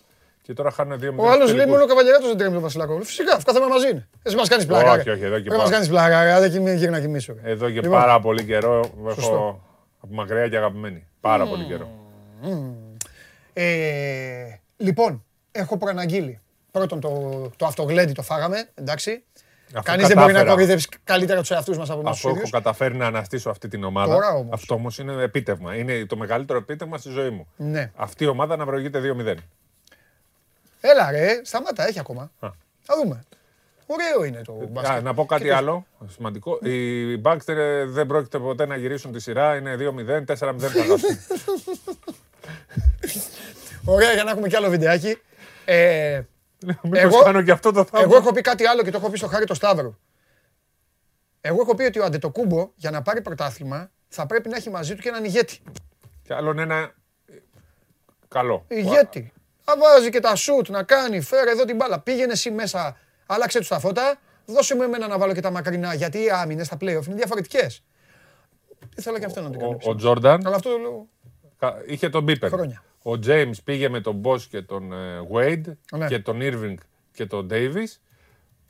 Ο Κάρι και ο Τόμψον πήραν τον Durant. Ο Γιάννη πρέπει να παίζει με τον Middleton. Ναι. Ε, όχι, πρέπει να έχει και πάει για αυτός δεύτερο μεγάλο παίχτη δίπλα Ναι. του. Να πω κάτι στον Κώστα Μπαμπιονιτάκη που λέει να βράσουμε μια μπάλα. Μία λέει, ο- τώρα λέει η Μπολόνια, μία ο Γκότ. Ω, για το Λεμπρόν, εγώ δεν είπα, δεν έκανα πρόβλεψη. Καλέ μου φίλε Κώστα μου, εγώ είμαι ο- ο παδός των Lakers. Μην τα μπερδεύεις αυτά. Εγώ είπα ότι οι Lakers μόνο λέει. Τώρα εντάξει. με ρωτήσει ποιος θα πάρει το πρωτάθλημα, τους πω οι Lakers. Τραυματίστηκε Τι ο μπερδεύεστε. Davis, παιδιά. Καλά, Ε, Άλλαξαν εννοείται. όλα τα δεδομένα. εκεί. Εννοείται, εννοείται. Λοιπόν, ε, να σου πω τώρα, έχω προαναγγείλει ότι θα σου κάνω πολύ σημαντική ερώτηση, γιατί το σκεφτόμουν χθες βράδυ. Που έβλεπα λίγο μπασκετό τέτοια. Σήμερα Έχω έρθει με χαρτιά εδώ. Βλέπουμε- Για όλες, ε, έχω απαντήσει για όλες τις ερωτήσεις. Σήμερα βλέπουμε όλοι τέννη. Σήμερα βλέπουμε όλοι τέννη. Βάλτε όμως σε μια σειρά να τα βάλουμε. Πού είναι ο Μπράντοβιτ, θα Στη γίνει. Μύκονο. Τώρα είναι στη Μύκονο. Καλά κάνει. Κάνει διακοπές. Πού θα πάει ο Μπράντοβιτς; Ε, Δεν ξέρω. Κάνε, βγάλε ένα θέμα τώρα. Εφές. Να παίξουμε και στο site. Εφές. Έμεινε. Δεν αλλάζει. Ε, τι θα φύγει ο, Θε... Αυτό λέω. ο Θεός. Μπαρσελόνα, Ρεάλ, δεν βλέπουμε αλλαγές. Άνω τελεία, σάρωση. Πρωταθλητής χθες, τη διέλυσε τη Φενέρ. Τη, την κομμάτιασε με κεκτημένη ταχύτητα και χθες κατέκτησε και το πρωτάθλημα η Έφες και ο Αταλάντα. Τεράστιο πρόβλημα στην Φενέρ. Ο Κοκόσκοφ είναι στο στόχαστρο. Υπάρχει τι- πρόβλημα με τη διοίκηση. Δεν μένει ο α, Κοκόσκοφ. Ναι. Μήπως γυρίσει λοιπόν ο Μπράντοβιτς. Οι θέσεις είναι ελάχιστες. Δεν υπάρχουν. Θα μείνει δεύτερη χρονιά ο Μπράντοβιτς έξω, το θεωρώ απίθανο. Δεν βλέπω όμως και ομάδες που μπορούν να τον θέλουν. Υψηλού επίπεδου, μεγάλες ομάδες. Ναι. Παναθηναϊκός που ακούγονται διάφορα καιρό δεν είναι νομίζω ότι είναι σε θέση. Ξέρεις τι, μου είχαν, μου είχαν στείλει και δύο-τρία παιδιά εδώ. Γράφτηκε τις όχι, τελευταίες μέρες. όχι για προπονητή κιόλας. Για σε ρόλο. Εντάξει. Ναι, Δεν ξέρω αν αλλά- έχει σκεφτεί τέτοιο πράγμα. Δεν νομίζω ότι έχει πει ότι αποσύρεται από τους πάγκους. Ένα. Και δεύτερον, εγώ τον Ομπράντοβιτς τον έχω ότι όπου πηγαίνει να έχει πακέτα. Μεγάλο. Πακέτο. Εντάξει, γιατί το όνομά του παίζει, ρε φίλε. Λογικό είναι. Εντάξει. Τι βλέπει. Είναι, δεν είναι όμω. Δεν Είναι, είναι, πολύ σημαντικό γιατί τον είχα- θεωρούσαμε σίγουρο ότι θα γυρίσει σε Αυτό κάποια σου ομάδα. λέω. Αυτή τη στιγμή όμως κλείσανε θέσεις ουσιαστικά. Ναι. Ρεάλ Μπαρσελόνα κλειστές. Περίμενε. Η Εφέ Αν, κλειστή. αν φύγει ο Ιτούδης; Όχι, αφού ανανέωσε πριν ε, λίγο καιρό. Ανανέωσε, ναι. Ανανέωσε. Τελείωσε. η Ανανέωσε, θήκη. ναι. Εκεί του Ιτούδη ήταν πολύ σημαντικό ότι ανανέωσε. Έκλεισε άλλη μια πόρτα. Άλλε ομάδε με πολλά λεφτά για τον Ομπράντοβιτς κρατάω τη Φενέρ που θα αλλάξει προπονητή. Η Φενέρ θα αλλάξει προπονητή, αλλά δεν. Τα, Έχει 20 τα- εκατομμύρια. Μπορεί να είναι λίγα σε σχέση με τα 35 γιατί ο Μπράντοβιτ έχει συνηθίσει, αλλά έχει 20. Μπορεί να τα κάνουν 25, μια χαρά ομάδα φτιάχνεις. Ναι. Δεν ξέρω. Αλλά Είναι ωραίο θέμα όμως. είναι πολύ ωραίο Γι' θέμα, αυτό ήθελα να σου το σημαντικό. θέσω. Απλά για τον Παναθηναϊκό που υπάρχουν τα όνειρα το θεωρώ πολύ μακρινό. Ο Παναθηναϊκός δεν ξέρω αν μπορεί αυτή τη στιγμή να διαχειριστεί κάποιες δύσκολες καταστάσεις που έχει μπροστά του. Ο Παναθηναϊκός θα έχει καλοκαίρι, Θα έχει- θα έχει καλοκαίρι Δηλαδή ζεστό. σήμερα έχει μπορεί να ζεστό. είναι το τελευταίο μάτσο του Παπαπέτρου ως αρχηγός του Παναθηναϊκού. Ναι, Αν κερδίσει, όχι σήμερα, α, όχι σήμερα. αύριο. Παίξανε χθες, ναι. Κάνει το 3-1 και είναι. Ναι. Πολύ, τελειώνει το συμβόλαιο. Πολύ δύσκολα θα μείνει. Εκτός αν ο Παναθηναϊκός φτιάξει ομάδα οκτάδας. Που δεν είναι δύσκολο να φτιάξει ομάδας οκτάδας. Υπάρχουν ομάδες που τον θέλουν. Υπάρχουν ομάδες που θα ξαναφτιαχτούν από την αρχή. Ναι. Φεύγει η ΕΦΕΣ. Εγώ είπα προχθές για την ΕΦΕΣ ότι δύσκολα δεν θέλω να δώσουν τα 3 εκατομμύρια για δύο χρόνια. Απ' την άλλη όμως, αν διώξουν δύο παίχτες, πρέπει να την ξαναφτιάξουν από την αρχή. Στο 3 δεν είχαν ούτως ή άλλως δύναμη. Τον Άντερσον θα τη φτιάξουν εντελώς διαφορετικά. Γκάρντ να βρεθούν δεν υπάρχουν. ναι. Γενικά καλά γκάρντ δεν υπάρχουν σε όλη την Ευρώπη. Συν το ότι αν ολοκληρωθεί το θαύμα, το λέμε θαύμα γιατί δεν έχει παίξει καλό μπάσκετ πέρα από την πλάκα που κάνουμε. Δεν έχει παίξει πολύ καλό μπάσκετ η Virtus. Ε, Καλύτερο σε σχέση με το ότι έπαιζε όλη τη χρονιά. Ναι, ναι, ναι, ναι, παίζει. Αν ολοκληρωθεί λοιπόν αυτό το, το, η έκπληξη τέλος πάντων, γιατί είναι outsider στη σειρά, θα μπει και το Μιλάνο σε διαδικασία κάποιων αλλαγών και κάποιων πραγμάτων. Ακριβώς. Το Μιλάνο μπαίνει έτσι Δεν- κι αλλιώς. Όχι προπονητή, γιατί ο Όχι, Μεσίνα όχι. εκεί είναι τα πάντα. Ε, Τώρα ο Μεσίνα Είναι πρόεδρος, είναι και είναι- δυνατός γε- πλέον. Και με Final Four μετά από Ακριβώς. τόσα χρόνια. Ε, γενικά τώρα σιγά σιγά, γι' αυτό σας είχα πει, περιμένετε να τελειώσει το πρωτάθλημα. Τε, ψιλοτελειώνει ένα μάτς, δεν ξέρω αν το Λαύριο μπορεί τώρα να... Τέλος πάντων, ναι, δεν ξέρουμε. Ε, έκανε ένα θαύμα. Ψιλοτελειώνει τέλος. Τέλος πάντων, οπότε θα πρέπει να περιμένουμε γιατί θα αρχίσουν να χτυπάνε τα καμπανάκια και πιο δυνατά. Όπως και στον Ολυμπιακό, για τον οποίο εσείς ρωτάτε συνέχεια, είναι λογικό, γιατί έχει τελειώσει πριν το Πάσχα ο Ολυμπιακός, αλλά βλέπετε ότι οι υποθέσεις είναι ανοιχτές. Και παίκτες οι οποίοι παίζουν τα ονόματα ενδιαφέρουν και άλλες ομάδες. Απλό είναι; Δεν ζει μόνος του. Όλοι για του κανέναν. θέλουν όλους. Γιατί είναι λίγοι. Για κανέναν παίκτη. Εσείς να κρατάτε και να θυμάστε τι σας έχουμε πει εδώ και καιρό και στο τέλος Θα γίνει το ταμείο. θα γίνει το ταμείο. Απλά να θυμάστε. Λοιπόν, Νέντοβιτς παραμένει εκτός λόγω του κορονοϊού. Οι μετρήσεις ποτέ δεν είναι- δεν ήταν χαμηλές. Έτσι έχει τελειώσει και η σεζόν για αυτόν. Ε, θα ήταν παίκτης εκατομμυρίου αν δεν ε, υπήρχε αυτό το πρόβλημα που του προέκυψε. Τώρα που πάλι θα πέσει η τιμή του, γιατί έκανε άλλη μια σεζόν που δεν ήταν ολόκληρη, νομίζω ότι ε, με χαμηλή τιμή ίσως να μείνει στον Κι Παναθηναϊκό. εγώ το Αλλιώς θα πιστεύω. ήταν περιζήτητος. πιστεύω. Γιατί ένας παιχταράς, ο οποίος αν κάποια στιγμή πάψει να είναι άτυχος, μπορεί να κάνει πολύ μεγάλα πράγματα. Άρα λοιπόν είναι ένα θέμα αυτό με τον Νέντοβιτς. Θεωρώ ότι θα προσπαθήσει ο Παναθηναϊκός να τον ε, κρατήσει. Ε, Χεζόνι. έχει καιρό. Ο Χεζόνι και αυτός θέλει. Αυτό Ξέρεις είναι. ότι παίχτες που θέλεις, τι θα κάνει η Μπαρσελόνα; Δεν νομίζω ότι ταιριάζει με τον Όχι, ε, ρε, Γιασκεβίτσιος. όχι, ρε, για Σκεβίτσιος, όχι. Απλά κάποια στιγμή πρέπει να ανοίξουμε μια συζήτηση για το, αυτό, με το, αυτό το πράγμα με τους προπονητές που δεν θέλουν λίγο τους περίεργους, τους τρελούς κλπ. Και ο Μεσίνα και ο Ιτούδης δεν έχουν δικαιωθεί με τον James μέχρι στιγμής. Ο James κάνει πράγματα και θαύματα στο NBA με την καλύτερη, όχι την καλ- με την πιο ταλαντούχα ομάδα του κόσμου αυτή τη στιγμή. Έχει χρόνο και παίζει και βάζει και καλά. Μήπως μερικές φορές λοιπόν οι αρχές Θα πω όμως, και όλα κα- τα άλλα. θα πω όμως να είμαστε δίκοι. Είμαι μαζί σου, αλλά σου λέω πράγματα που τα Ναι. βλέπουμε. Κατεβάζει την μπάλα ο Κάι Ρίβινγκ και του κάνει, σου λέω γιατί το είδα, και του κάνει Ε, και πηγαίνει κατευθείαν. Ναι, αυτό θέλω να σου πω. κάνει screen τώρα. Είναι Ε, Αυτό screener. σου λέω. Κάνει έτσι. Από τη στιγμή λοιπόν που έχει μέσα του πει ότι παίζω τώρα στην πιο ταλαντούχα ομάδα με τους θεούς δίπλα, ε, θα είμαι καλό παιδί, θα κάνω και τα σουτάκια μου, θα κάνω και αυτά και έχει μαλακώσει και έχει λίγο και εδώ γιατί είναι ένα σουάρντα. Ένα σουάρντα είναι. Τα- Αναλογικά. Ναι. Πεκτάρα είναι, αλλά εγώ τρελαίνω με αυτούς τους παίκτες. Αλλά σου λέω, είναι έτσι. Όταν πάει στην Τζέσικα και δεν βλέπει κανέναν και έχει χεσμένο, συγγνώμη κιόλας, αλλά και τον προπονητή και όλους. Εντάξει, ρε φίλε, υ- υ- υπάρχουν και κανόνες σε μια ομάδα. Εντάξει, υπάρχουν και κανόνες, αλλά το θέμα είναι να κερδίζεις. Κα- ε, Πάνω από τους κανόνες ε, είναι η εντάξει, νίκη. εντάξει. Συγγνώμη. Εγώ να σου πω και κάτι. Εγώ δεν Και ξέρω το αν η Μιλάνο Τσε- δεν κέρδισε. Εγώ δεν ξέρω αν η Και πάει να χάσει Τσέσκα. και το πρωτάθλημα. Εγώ δεν ξέρω αν η Τσέσκα. Το Μιλάνο που κολλάει. Στο Μιλάνο τον έδιωξε στην αρχή της σεζόν. Άλλο το. Άλλο. Το, το Μιλάνο τον είχε διώξει πριν, πριν. πριν. Τον είχε, πριν την Τσέσκα. Ναι. Να σου πω κάτι. Όταν τον έδιωξε όμως, γιατί είναι τρελός τον διώξανε. Και ναι, επειδή ρε. ξανασυζητήθηκε για την. ε, ε, πριν από λίγο καιρό έδωσε συνέντευξη, γι' αυτό την τον αναφέρω. Έτσι. Εγώ θέλω Και να το πω- Μιλάνο και το. Εγώ και- θέλω- και ε, η, η Τσεσικά τον έδιωξαν. Εγώ θέλω να πω ότι ο, ο Μάικ Τζέιμς για το επίπεδο της Ευρωλίγκας είναι γίγαντας. Ναι, ναι. Γίγαντας. Και εκεί κάθονται οι προπονητές απέναντι από τον καθρέφτη, ρε Σπύρο. Ο Ιτούδης έχει πάρα πολλά χρόνια στη ΤΣΣΚΑ. Άμα όμως και τον. Ήθελε να κερδίσει την ομάδα. Έδειξε στην αρχή να την κερδίζει την ομάδα. Τώρα στο Final Four, Ναι, αλλά στο Final Four ποιος θες θα και βάζει τον το παίκτη. σουτ; ο, ο James θα το Κλάιμπερν, βάζει. ο Ο James James θα το θα το βάζει. βάζει το σουτ. Ο James. Όπως και για το Μιλάνο. Θα πω και κάτι. Τον Πάντερ ξέρετε πόσο ψηλά τον έχω. Αν το έκανε το σουτ ο James και όχι ο Πάντερ, θα το βάζε. ναι. Θα το βάζει ο James. Και εγώ. Αλλά πρέπει να τα από την- βλέπουμε Από τη όλα. στιγμή που έχασε το σουτ το Πάντερ το Μιλάνο, ένα Εντάξει. σουτ σου αλλάζει όλη τη ζωή. Εντάξει. Πρέπει, πρέπει να τα βλέπουμε όλα όμως. Πρέπει να τα βλέπουμε όλα και επιμένω. Ναι, αλλά εμείς Άλλο αυτή- να έχεις το Μούσια το Θεό και το, και τον Kevin Durant που να τον βλέπεις και να τρέμεις. Και άλλο να έχεις το, ξέρω, εγώ, το Στρέλνιεξ, το Χά και να του λες: Έλα, κα- καλά, κάτσε εδώ, να το κάνω εγώ. Είναι. Τι θέλουμε είναι στο τέτοιο. Τους τρελούς που, βα- που κερδίζουν τα μάτς; Όχι. Εγώ θέλω τους τρελούς και κερδίζουν τα μάτια. Κι εγώ. Ναι, αλλά να είναι και. Να είναι λιγότερο, να, να, να ναι, ρυθμίζονται λίγο. Όχι, άνω κάτω η ομάδα. Ποτέ, ποτέ. Εντάξει. Εκεί είναι πώς θα ζυγίζεις τελικά. Ναι. Λοιπόν, Έλα, Γιώργο. πέσαμε κι εμείς. Λαύριο Παναθηναϊκός στις 9 αντί για τις 8, άλλαξε η ώρα. Και, και ΑΕΚ Προμηθέας στις 8 αντί για τις 6. Αυτό. Έχει σχέση με τα τέννη αυτό; Μπορεί να είναι και με το πρόγραμμα τέννη. Δεν ξέρουμε τι. Ναι, ναι, ναι, βέβαια. Γιατί είναι. Ε, γιατί τα δείχνει. Ναι, η ΕΡΤ. τα δείχνει η κρατή και τα δύο, ναι. Τώρα Μπορεί. το τέννη είναι. Σήμερα έχουμε τσιτσιπά στι 10. Βέβαια, το είπαμε. Προφανώς 10 θα και το παίζει βλέπω. 5 η ώρα η Σάκαρη, 7. Πότε, αύριο; Ναι, δεν έχει βγει το πρόγραμμα, αλλά κάτι θα ξέρουμε. Θα το δούμε, ναι. Για να γίνει αυτή η μετακίνηση Ναι. παίζει νωρίς. Ναι. Για να πάει παίζει νωρίς. Ωραία, να το ξέρω αυτό γιατί θα έχουμε και τον Βλαχόπουλο τώρα. Άλλη live stream για αυτά. Ωραία. Το τέννη. Ναι. Παίξει τρομερά η Σάκαρη χθες. Τρομερά. Ναι, ναι, ασταμάτητη.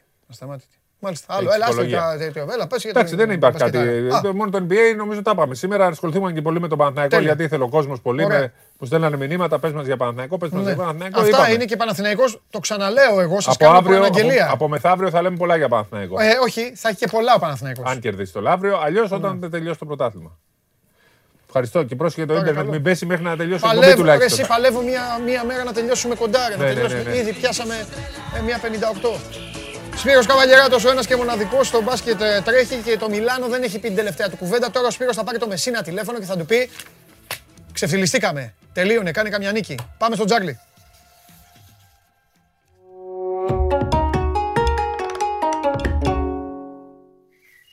Μεγάλε, Χαίρετε. πώς είσαι, Μια χαρά κάτσε να δω πώς πρέπει να κάτσω να πάω στο κέντρο. Πήγα στο κέντρο. Σούπερ είσαι, ωραίος είσαι. Έβαλες και το πουκάμισο γιατί ο Βλαχόπουλος φώναζε επειδή βάλει το σε κορίδευε με το μπλουζάκι και αυτά. Μην ακούς τον Βλαχόπουλο. Όχι, Μην ακούς τον όχι, Βλαχόπουλο. δεν Α τον Βλαχόπουλο. Λοιπόν, ο Βλαχόπουλος θέλει να σε πειράζει. Ε, Τσάρλι μου, πάμε γρήγορα για τους άλλους δύο ομίλους τώρα, τον τρίτο και τον τέταρτο. Αφού πούμε ότι τελειώνουν τα φιλικά, αύριο κάτι ψηλολόγια έχουν μείνει.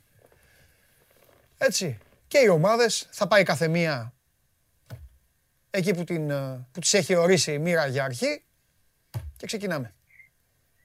Ναι, καταρχάς θα πω ότι μου άρεσε πολύ η συζήτηση σας για τον James. Είναι Ναι. πολύ ωραίο να ακούς ε, δύο ανθρώπους που βάζουν διαφορετικά θέματα Ναι. και όταν τους ακούς να λες όχι και οι δύο ότι το έχουν πιάσει ωραία. Ναι, ναι, Ήταν ναι. ωραία κουβέντα, μου άρεσε. Ναι, Γενικά είναι ωραίες οι συζητήσεις σας με τον Σπύρο. ναι, ευχαριστούμε. Κοίταξε, επειδή ξέρουμε ότι ασχολείσαι και αυτά, νομίζω ότι και εσύ κάπου. Δεν διαφωνούμε, συμφωνούμε και νομίζω ότι και εσύ κάπου εκεί είσαι. Δηλαδή ότι είναι τρομερό, είναι και άτυχος μωρέ. Ξέρεις τι, είναι ένας εξωγήινος παίκτης για την Ευρωλίγκα που δεν κάθεται ήσυχος και μόλις πηγαίνει στο NBA, επειδή κάθεται ήσυχος, βγάζει τα θετικά στοιχεία του παιχνιδιού του. Ε, Παντελή, ξέρεις τι γίνεται. Εγώ δεν ε, βλέπω φέτος καθόλου μπάσκετ. Δεν μου αρέσει να βλέπω χωρίς κόσμο. Και NBA δεν έχω παρακολουθήσει. Ναι. Ε, ο τρόπος που το περιέγραψες, ε, τη σχέση που είχε ο James με, τους, με την ομάδα του, τους Nets, Ναι. ε, δηλαδή ήταν. Μπορεί κάποιος να το καταλάβει Ναι. ότι συμβαίνει αυτό που λες χωρίς να το έχει δει. Ναι, ναι, ναι. Και είναι και, και είναι κιόλας η διαφορά. Το για ποιο λόγο ο James προσαρμόζεται. ναι, ναι. Και επίσης είναι πολύ σωστό αυτό που λέτε, ότι στο τέλος όμως την μπάλα στο γαλάτι τη βάζει ο μεγάλος παίκτης. Έτσι είναι, έτσι είναι, έτσι είναι. Έτσι. Τέλος πάντων. Για πάμε. Λοιπόν, ε, στο τρίτο όμιλο, τρίτος όμιλος τα παιχνίδια θα γίνουν σε ε, Βουκουρέστι και Άμστερνταμ. Οι Ολλανδοί θα παίξουν ε, και τα τρία παιχνίδια στο γήπεδο τους, στην έδρα τους. Ε, οι Ολλανδοί γενικά δεν έχουν πείσει και αν δεν είχαν αυτόν τον εύκολο όμιλο, θα συζητάγαμε τελείως διαφορετικά. Παίξανε ένα φιλικό με τους Σκοτσέζους. Επαναλαμβάνω δύο- την δύο. είδηση της τελευταίας στιγμής. Δεν ξέρω αν τη άκουσες ή προσπαθούσες να καλωδιωθείς. Την άκουσα, την άκουσα. Α, εντάξει, οκ, για τον Φαν ντε Μπέεκ. Εντάξει. Ε, συνεχίζω, ωραία. Ναι, ναι, ναι. Λοιπόν, ναι, ναι. Οι Ολλανδοί έλεγα ότι έχουν το πιο, τον πιο εύκολο όμιλο με Αυστρία, Βόρεια Μακεδονία, Ουκρανία και τα τρία παιχνίδια στο Άμστερνταμ. Θα μιλάγαμε τελείως διαφορετικά για αυτούς αν δεν είχαν τόσο βατή κλήρωση. Δεν έχουν δείξει καλά δείγματα. Γενικά φαίνεται ότι έχουν πρόβλημα στην άμυνα ε, και ο Ντε Μπουρ ψάχνει να βρει τρόπο να δέσει κάπως την ομάδα. Με τη Σκωτία είχαν πολύ μεγάλο θέμα και με τον ε, Κρούλ κάτω τα δοκάρια, αλλά και το πώς λειτουργήσε το δίδυμο. Με τη Γεωργία αλλάξανε τη φιλοσοφία τους, πήγανε σε ένα 3-5-2. Έπαιξε και ο Σκέμπελεμπουρ κατά τα δοκάρια. Υπάρχει αυτή η ιστορία με τον Σίλενσεν, όπου τον έκοψε για κορονοϊό. Είχε, ήταν θετικό ο COVID. Ο Σίλενσεν θεώρησε ότι έπρεπε να τον περιμένει και πιθανότατα να έχει και δίκιο. Σε κάθε περίπτωση, κάτω τα δοκάρια πλέον υπάρχει θέμα. Υπάρχει πρόβλημα και στην άμυνα. Ξαναλέω με τη Σκωτία στο 2-2 έβαλε δύο ατομικά γκολ ο Ντεπάη. Ε, δύο πολύ ωραίες εκτελέσεις. Στο δεύτερο σε 90 με εκτέλεση φάουλ. Ε, Έδειξαν πολλά προβλήματα στην ε, άμυνά τους. Ο Όμιλος βέβαια είναι εύκολος, οπότε δεν ξέρω κατά πόσο μπορεί να γίνει έκπληξη με Αυστρία, Βόρεια Μακεδονία και Ουκρανία. Εγώ κάνω αυτόν τον πρόλογο για να πω ότι έχω μεγαλύτερη εμπιστοσύνη στο γεγονός ότι οι Ολλανδοί σε αυτά τα τρία εύκολα μάτσα βάλουν αρκετά γκολ παρά ότι θα πάρουν τους βαθμούς που χρειάζεται για να έρθουν πρώτοι. Ναι. Και με, Ε, με, μας πονηρεύεις και λίγο και χωρίς το Φαν ντε Μπέεκ, επαναλαμβάνω, το είπα και προηγουμένως, ε, εκτός λόγω τραυματισμού, μας πονηρεύεις κιόλας να πάμε να δούμε το χιαστί. Ναι. Σωστό είναι αυτό. Λοιπόν, ε, γι' αυτόν τον λόγο, εγώ θα ποντάρω στον Όμιλο, δηλαδή από το να παίξει κάποιος πρώτη θέση στους Ολλανδούς, εγώ προτιμώ να παίξει, δηλαδή, εγώ προτιμώ την επιλογή μάλλον να βάλουν τα περισσότερα γκολ στον Όμιλο. Γιατί είναι δύσκολο η Βόρεια Μακεδονία να τους περάσει, είναι δύσκολο οι Ουκρανοί που πάνε σε συντηρητικό πλάνο να τους περάσουν και οι Αυστριακοί το ίδιο που δεν έχουν κάνει επιθετικό ε, να κάνει τη διαφορά. Πιστεύω δηλαδή ότι με τρία παιχνίδια στο γήπεδο τους, ασφάλεια ότι οι Ολλανδοί θα βάλουν περισσότερα γκολ από τους υπόλοιπους σε έναν εύκολο όμιλο έχουμε. Για την πρώτη θέση δεν λέω ότι θα την πάρουν γιατί είναι πολύ βατός όμιλος. Απλά έχω κάποια ερωτηματικά. Επίσης, καλά δείγματα έχουν δείξει οι Ουκρανοί. Α, και καλά δείγματα έχουν δείξει οι Ουκρανοί και η λογική λέει ότι δίδυμο, δεν ξέρω με ποια σειρά, θα το κάνουν το δίδυμο με τους Ολλανδούς. Το να κάνουν δίδυμο ανεξαρτήτου σειράς Ολλανδία-Ουκρανία δίνεται στο 2-10.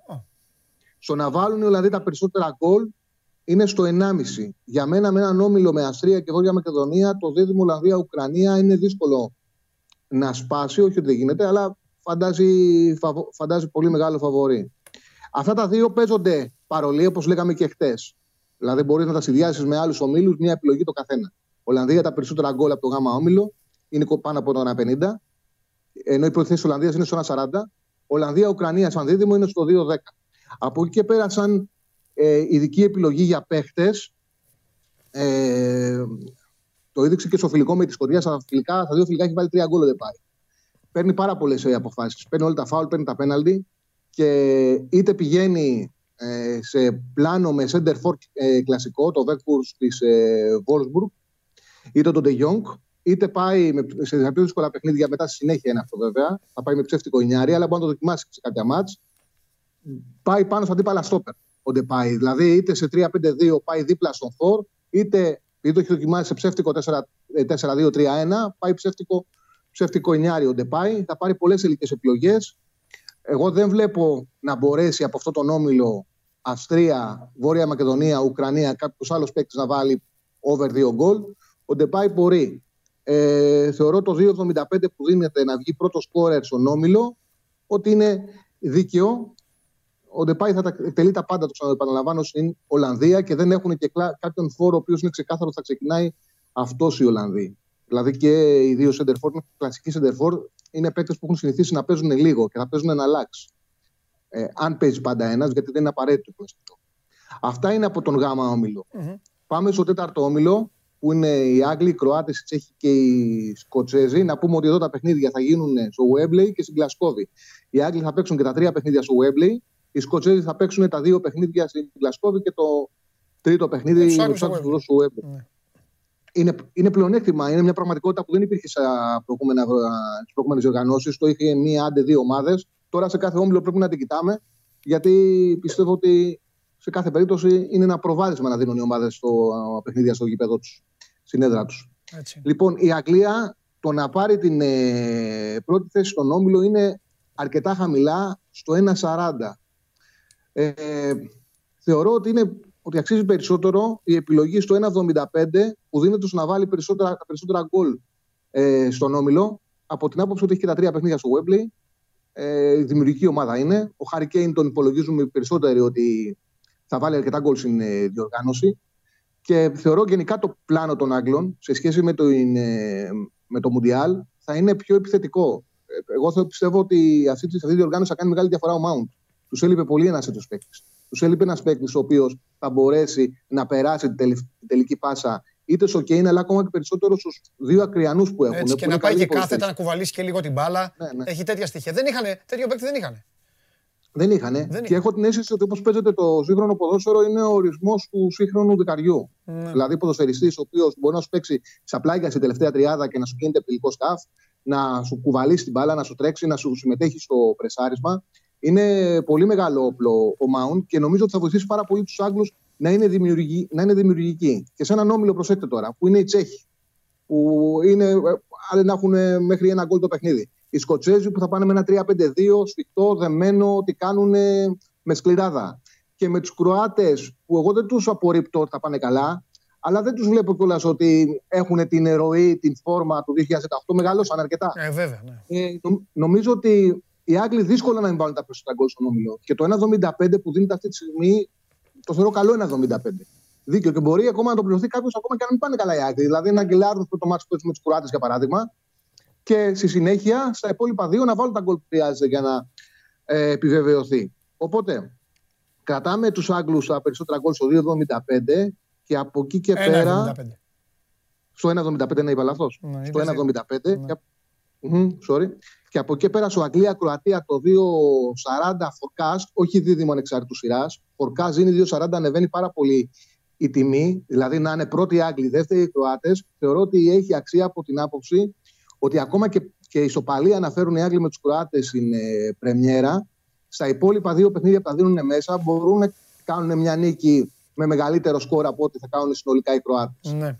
Ε, δηλαδή, εγώ θεωρώ Εδώ ότι η οι μόνη μου Άγγλοι- ένσταση, η μόνη Μμ, μου σ' ένσταση είναι, επειδή μ' αρέσουν όλες οι ομάδες του νησιού, η μόνη μου ένσταση είναι ότι κρατάω μια επιφύλαξη. Οι Σκοτσέζοι, τους Κροάτες, μπορεί να τους κάνουν και μαύρο στο ξύλο. Να τους πάνε στη δύναμη, στα κουράγια, στο, στο τζαμπουκά, στο έτσι και εκεί να... Αυτό, Δε- αυτό. Δεν δε, δεν διαφωνώ καθόλου. Μόνο. Η αλήθεια είναι ότι για μένα, ναι, ο- ο- δηλαδή ότι μπορεί να συμβεί.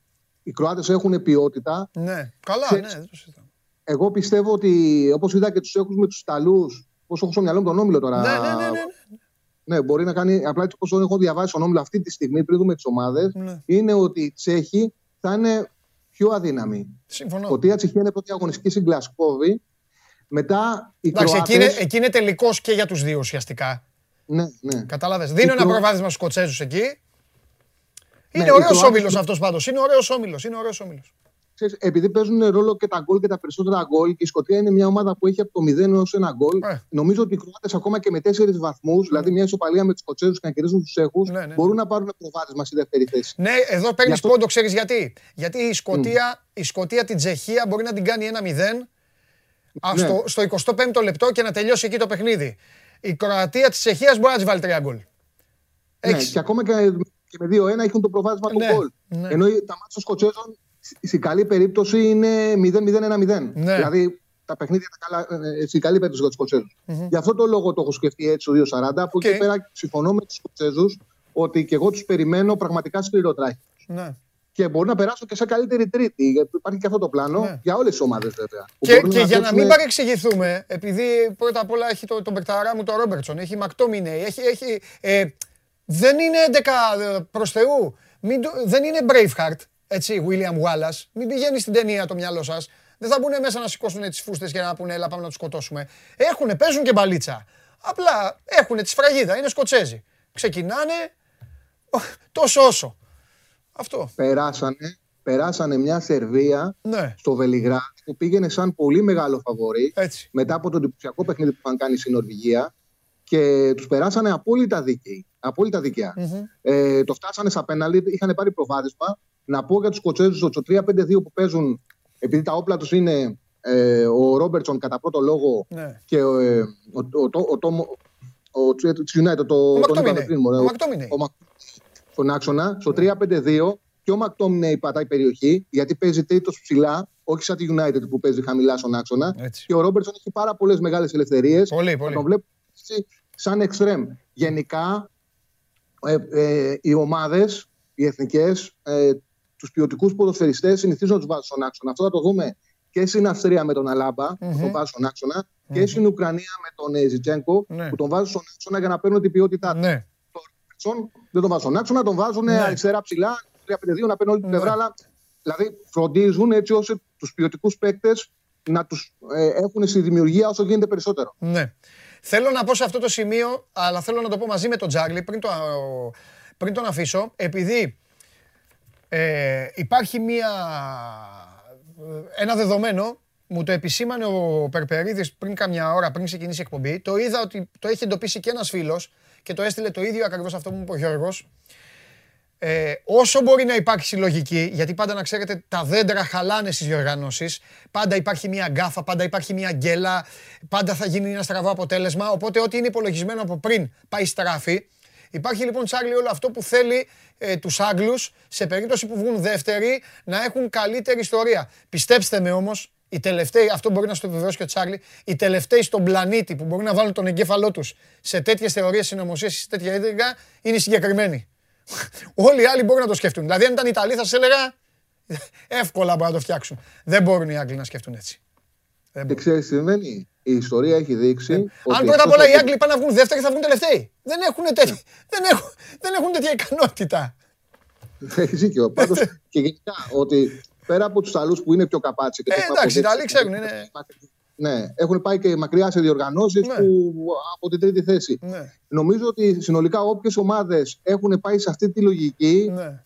Ε, δεν τους έχει βγει σε καλό. Αλήθεια. Δηλαδή, όσοι έχουν πάρει την απόφαση να κυνηγήσουν ένα ταμπλό, δεν τους έχουν βγει σε, κα- Ναι. ε, σε καλό. Και επίσης υπάρχει και το εξής στο Euro. Επειδή είναι η τέσσερι τρίτη, κανένας δεν ξέρει τι συνθήκες θα δημιουργηθούν. Κανένας. Έτσι. Όπως επίσης δεν είναι και Μουντιάλ να παίζει, για παράδειγμα, η Βραζιλία με μια ομάδα από την Ασία, μια ομάδα από την Νότια Αφρική, μια ομάδα με τρεις ομάδες πολύ χαμηλότερου επίπεδου και να ξέρεις ότι σε αυτό τον όμιλο θα βγει πρώτη. Εδώ οι διαφορές είναι πολύ μικρές. Συμφωνώ. Και αυτό φαίνεται και από τα φιλικά, αυτά φαίνεται και από το παρελθόν. Συμφωνώ. Ε, βλέπουμε για παράδειγμα στο μυαλό μας Ισπανία-Σουηδία και βλέπουμε Άσο. Είναι πολύ μεγάλο λάθος αυτό. Είναι πολύ μεγάλη η απόσταση και πολύ δύσκολες οι νίκες.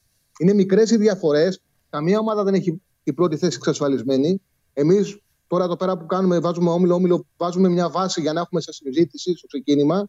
Οι νίκες πάντως και οι πρωτιές στην πράξη για όλους τους ομίλους έχουν πολύ μεγαλύτερη δυσκολία από ό,τι τα λέμε τώρα εμείς με το στόμα. Με το στόμα τα λέμε εύκολα. Ναι. Στην πράξη, το γήπεδος για να κάνει άσο η Αγγλία με τη Σκωτία θα τη η ψυχή. Εννοείται. Όλα- Ειδι- Αυτό το μάτι θα είναι και ειδικών συνθήκων τώρα. Βλέ- Παίζουν και απέναντι φιλαράκια, γνωρίζονται άλλοι συμπαίκτες, άλλοι. Εκεί θα γίνει αίμα και άμμος. Αλλά γι' αυτό είναι ωραία αυτά τα παιχνίδια. Ετοιμαστείτε, πάρτε θέση, ακούτε τον Τζάρλι. Βγάλτε και κάρτες εδώ να τις δούμε μαζί με τον Τζάρλι και να τον α, αφήσω. Εδώ. Αυτά είναι ό,τι σας είπε ο Τσάρλι. Τσάρλι, θες να το επαναλάβεις εσύ; Περισσότερα γκολ να βάλει στον όμιλο η Ολλανδία, θεωρώ προτιμότερο, μεγάλη, ότι έχει μεγαλύτερη ασφάλεια να πάρει την πρώτη θέση. Μετά, ανεξαρτήτου σειράς, η Ολλανδία με την Ουκρανία Γενικά αυτό δείχνει και τη λογική μου ότι πιστεύω ότι η Ουκρανία είναι ένα επίπεδο πάνω από, την, ε, από τις υπόλοιπες δύο ομάδες στον όμιλο Βόρεια Μακεδονία και Αυστρία. Πρώτος κόρος του ομίλου Ντεπάη είναι σε 2,5 απόδοση. Ε, δεν συνδυάζεται αυτό με, τις, με υπόλοιπες επιλογές από άλλους ομίλους. Δεν μας δίνεται αυτή η δυνατότητα. Υπάρχουν πολύ καλές επιλογές σε αυτά, αλλά δεν δίνεται η δυνατότητα συνδυασμού στις εταιρείες.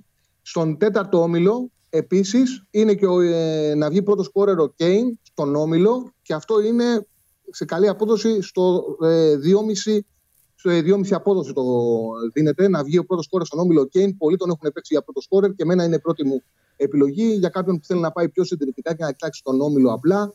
2,5 ο Κέιν να βγει πρώτος κόρερο στον όμιλο. Δύσκολο να βγάλουν είτε οι Σκοτσέζοι είτε οι Κροάτες που έχουν πολλούς παίκτες να πάρουν γκολ. Να βγάλουν, ε, είτε οι Τσέχοι να βγάλουν πρώτο σκόρερ.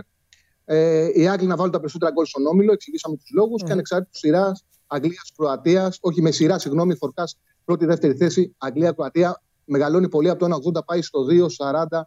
Τον, α, υπάρχει φόρκα στο Αγγλία-Κροατία. Και πρώτο σκορ το Μίλο Κέιν. Αυτά από το τρίτο τέταρτο όμιλο. Πέμπτος και έκτος όμιλος αύριο. Πέμπτη κάνουμε έτσι μια, τα μαζεύουμε και Παρασκευή ξεκινάμε. Ξεκινάμε.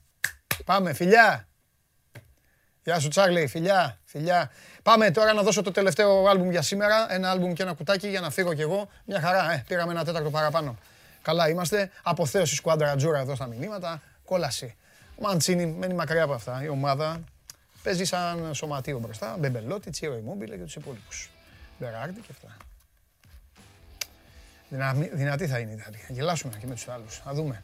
Έτοιμος είναι εδώ ο φίλος μας. Χαίρετε. Καλησπέρα. Μπράβο που με πήρες για να πάω κι εγώ να φάω μια μπουκιά φαΐ. Τι κάνεις, πώς είσαι; Καλά, καλά. Τον- Από σχολείο παίρνω, από σχολείο. Ούχ, από σχολείο, μαθητής, μαθητής. Ναι, ναι, ναι. Τι τάξη; εντάξει. Τι τάξη; Δευτέρα Λυκείου. Εντάξει, είσαι καλός μαθητής ή κακός; Ω, τι να μου πεις. Καλό, καλό. Τώρα πάμε να περάσουμε και στο Πανεπιστήμιο του Ρώσου. Μπράβο, έγινε. Στο γύρο με ποιον είσαι; Αγγλία, ε; Πα, πα, πα, πα, πα, ωραία. Και στο Μουντιάλ ήμουνα. Έτσι, ωραίος, ωραίος. Λοιπόν, άντε, φιλιά σου, κα- φιλιά στους καθηγητές, να είσαι καλά. Έλα, αγόρι μου, περίμενε, μην κλείνεις, μην κλείνεις, έλα, Δημήτρη μου. Λοιπόν, έφυγε σε σχολείο, πήγε παντού, έχει πάει. Αυτό το άλμπουμ έχουν ταξιδέψει παντού. Τώρα πήγε μέσα στο σχολείο, ακούγατε αυτό. Τι είναι, 2 και 4. Α, θα έχει τελειώσει τώρα αυτός. Ωραία, λέει σχολείο, με τι σχολείο, 2 και 4. Εμείς ε, φεύγαμε πριν τις 2. Ε, τέλος πάντων. Λοιπόν, πέρασα πάρα πολύ καλά. Καλύτερα θα περάσουμε όλοι να κερδίσεις και ο Τσιτσιπάς το βράδυ. Οκ. Έχει προγραμματιστεί το παιχνίδι με τον Μεντβέντεφ για τις 10. Η εμπειρία λέει ότι λογικά θα μετακινηθεί λίγο πιο μετά. Τέλος πάντων, μετά τις 10 αυτό είναι το σημερινό παιχνίδι. Τώρα με τα άλλα τα φιλικά, τα διεθνή και τα άλλα τα παιχνιδάκια μην ασχοληθείτε και πάρα πολύ γιατί έρχεται το κυρίως πιάτο που είναι το Euro. Show must go on live και για σήμερα. Τέλος, είμαι ο Παντελής Διαμαντόπουλος. Σας ευχαριστούμε πάρα πολύ. Μείνετε στο Sport 24, στο Match Center, στις ειδήσεις, ε, στις εξελίξεις, στις συνεντεύξεις, σε όλα και αύριο στις 12 εδώ. Όλος ο λαός να τα συζητήσουμε με το δικό μας το λαό. Φιλιά!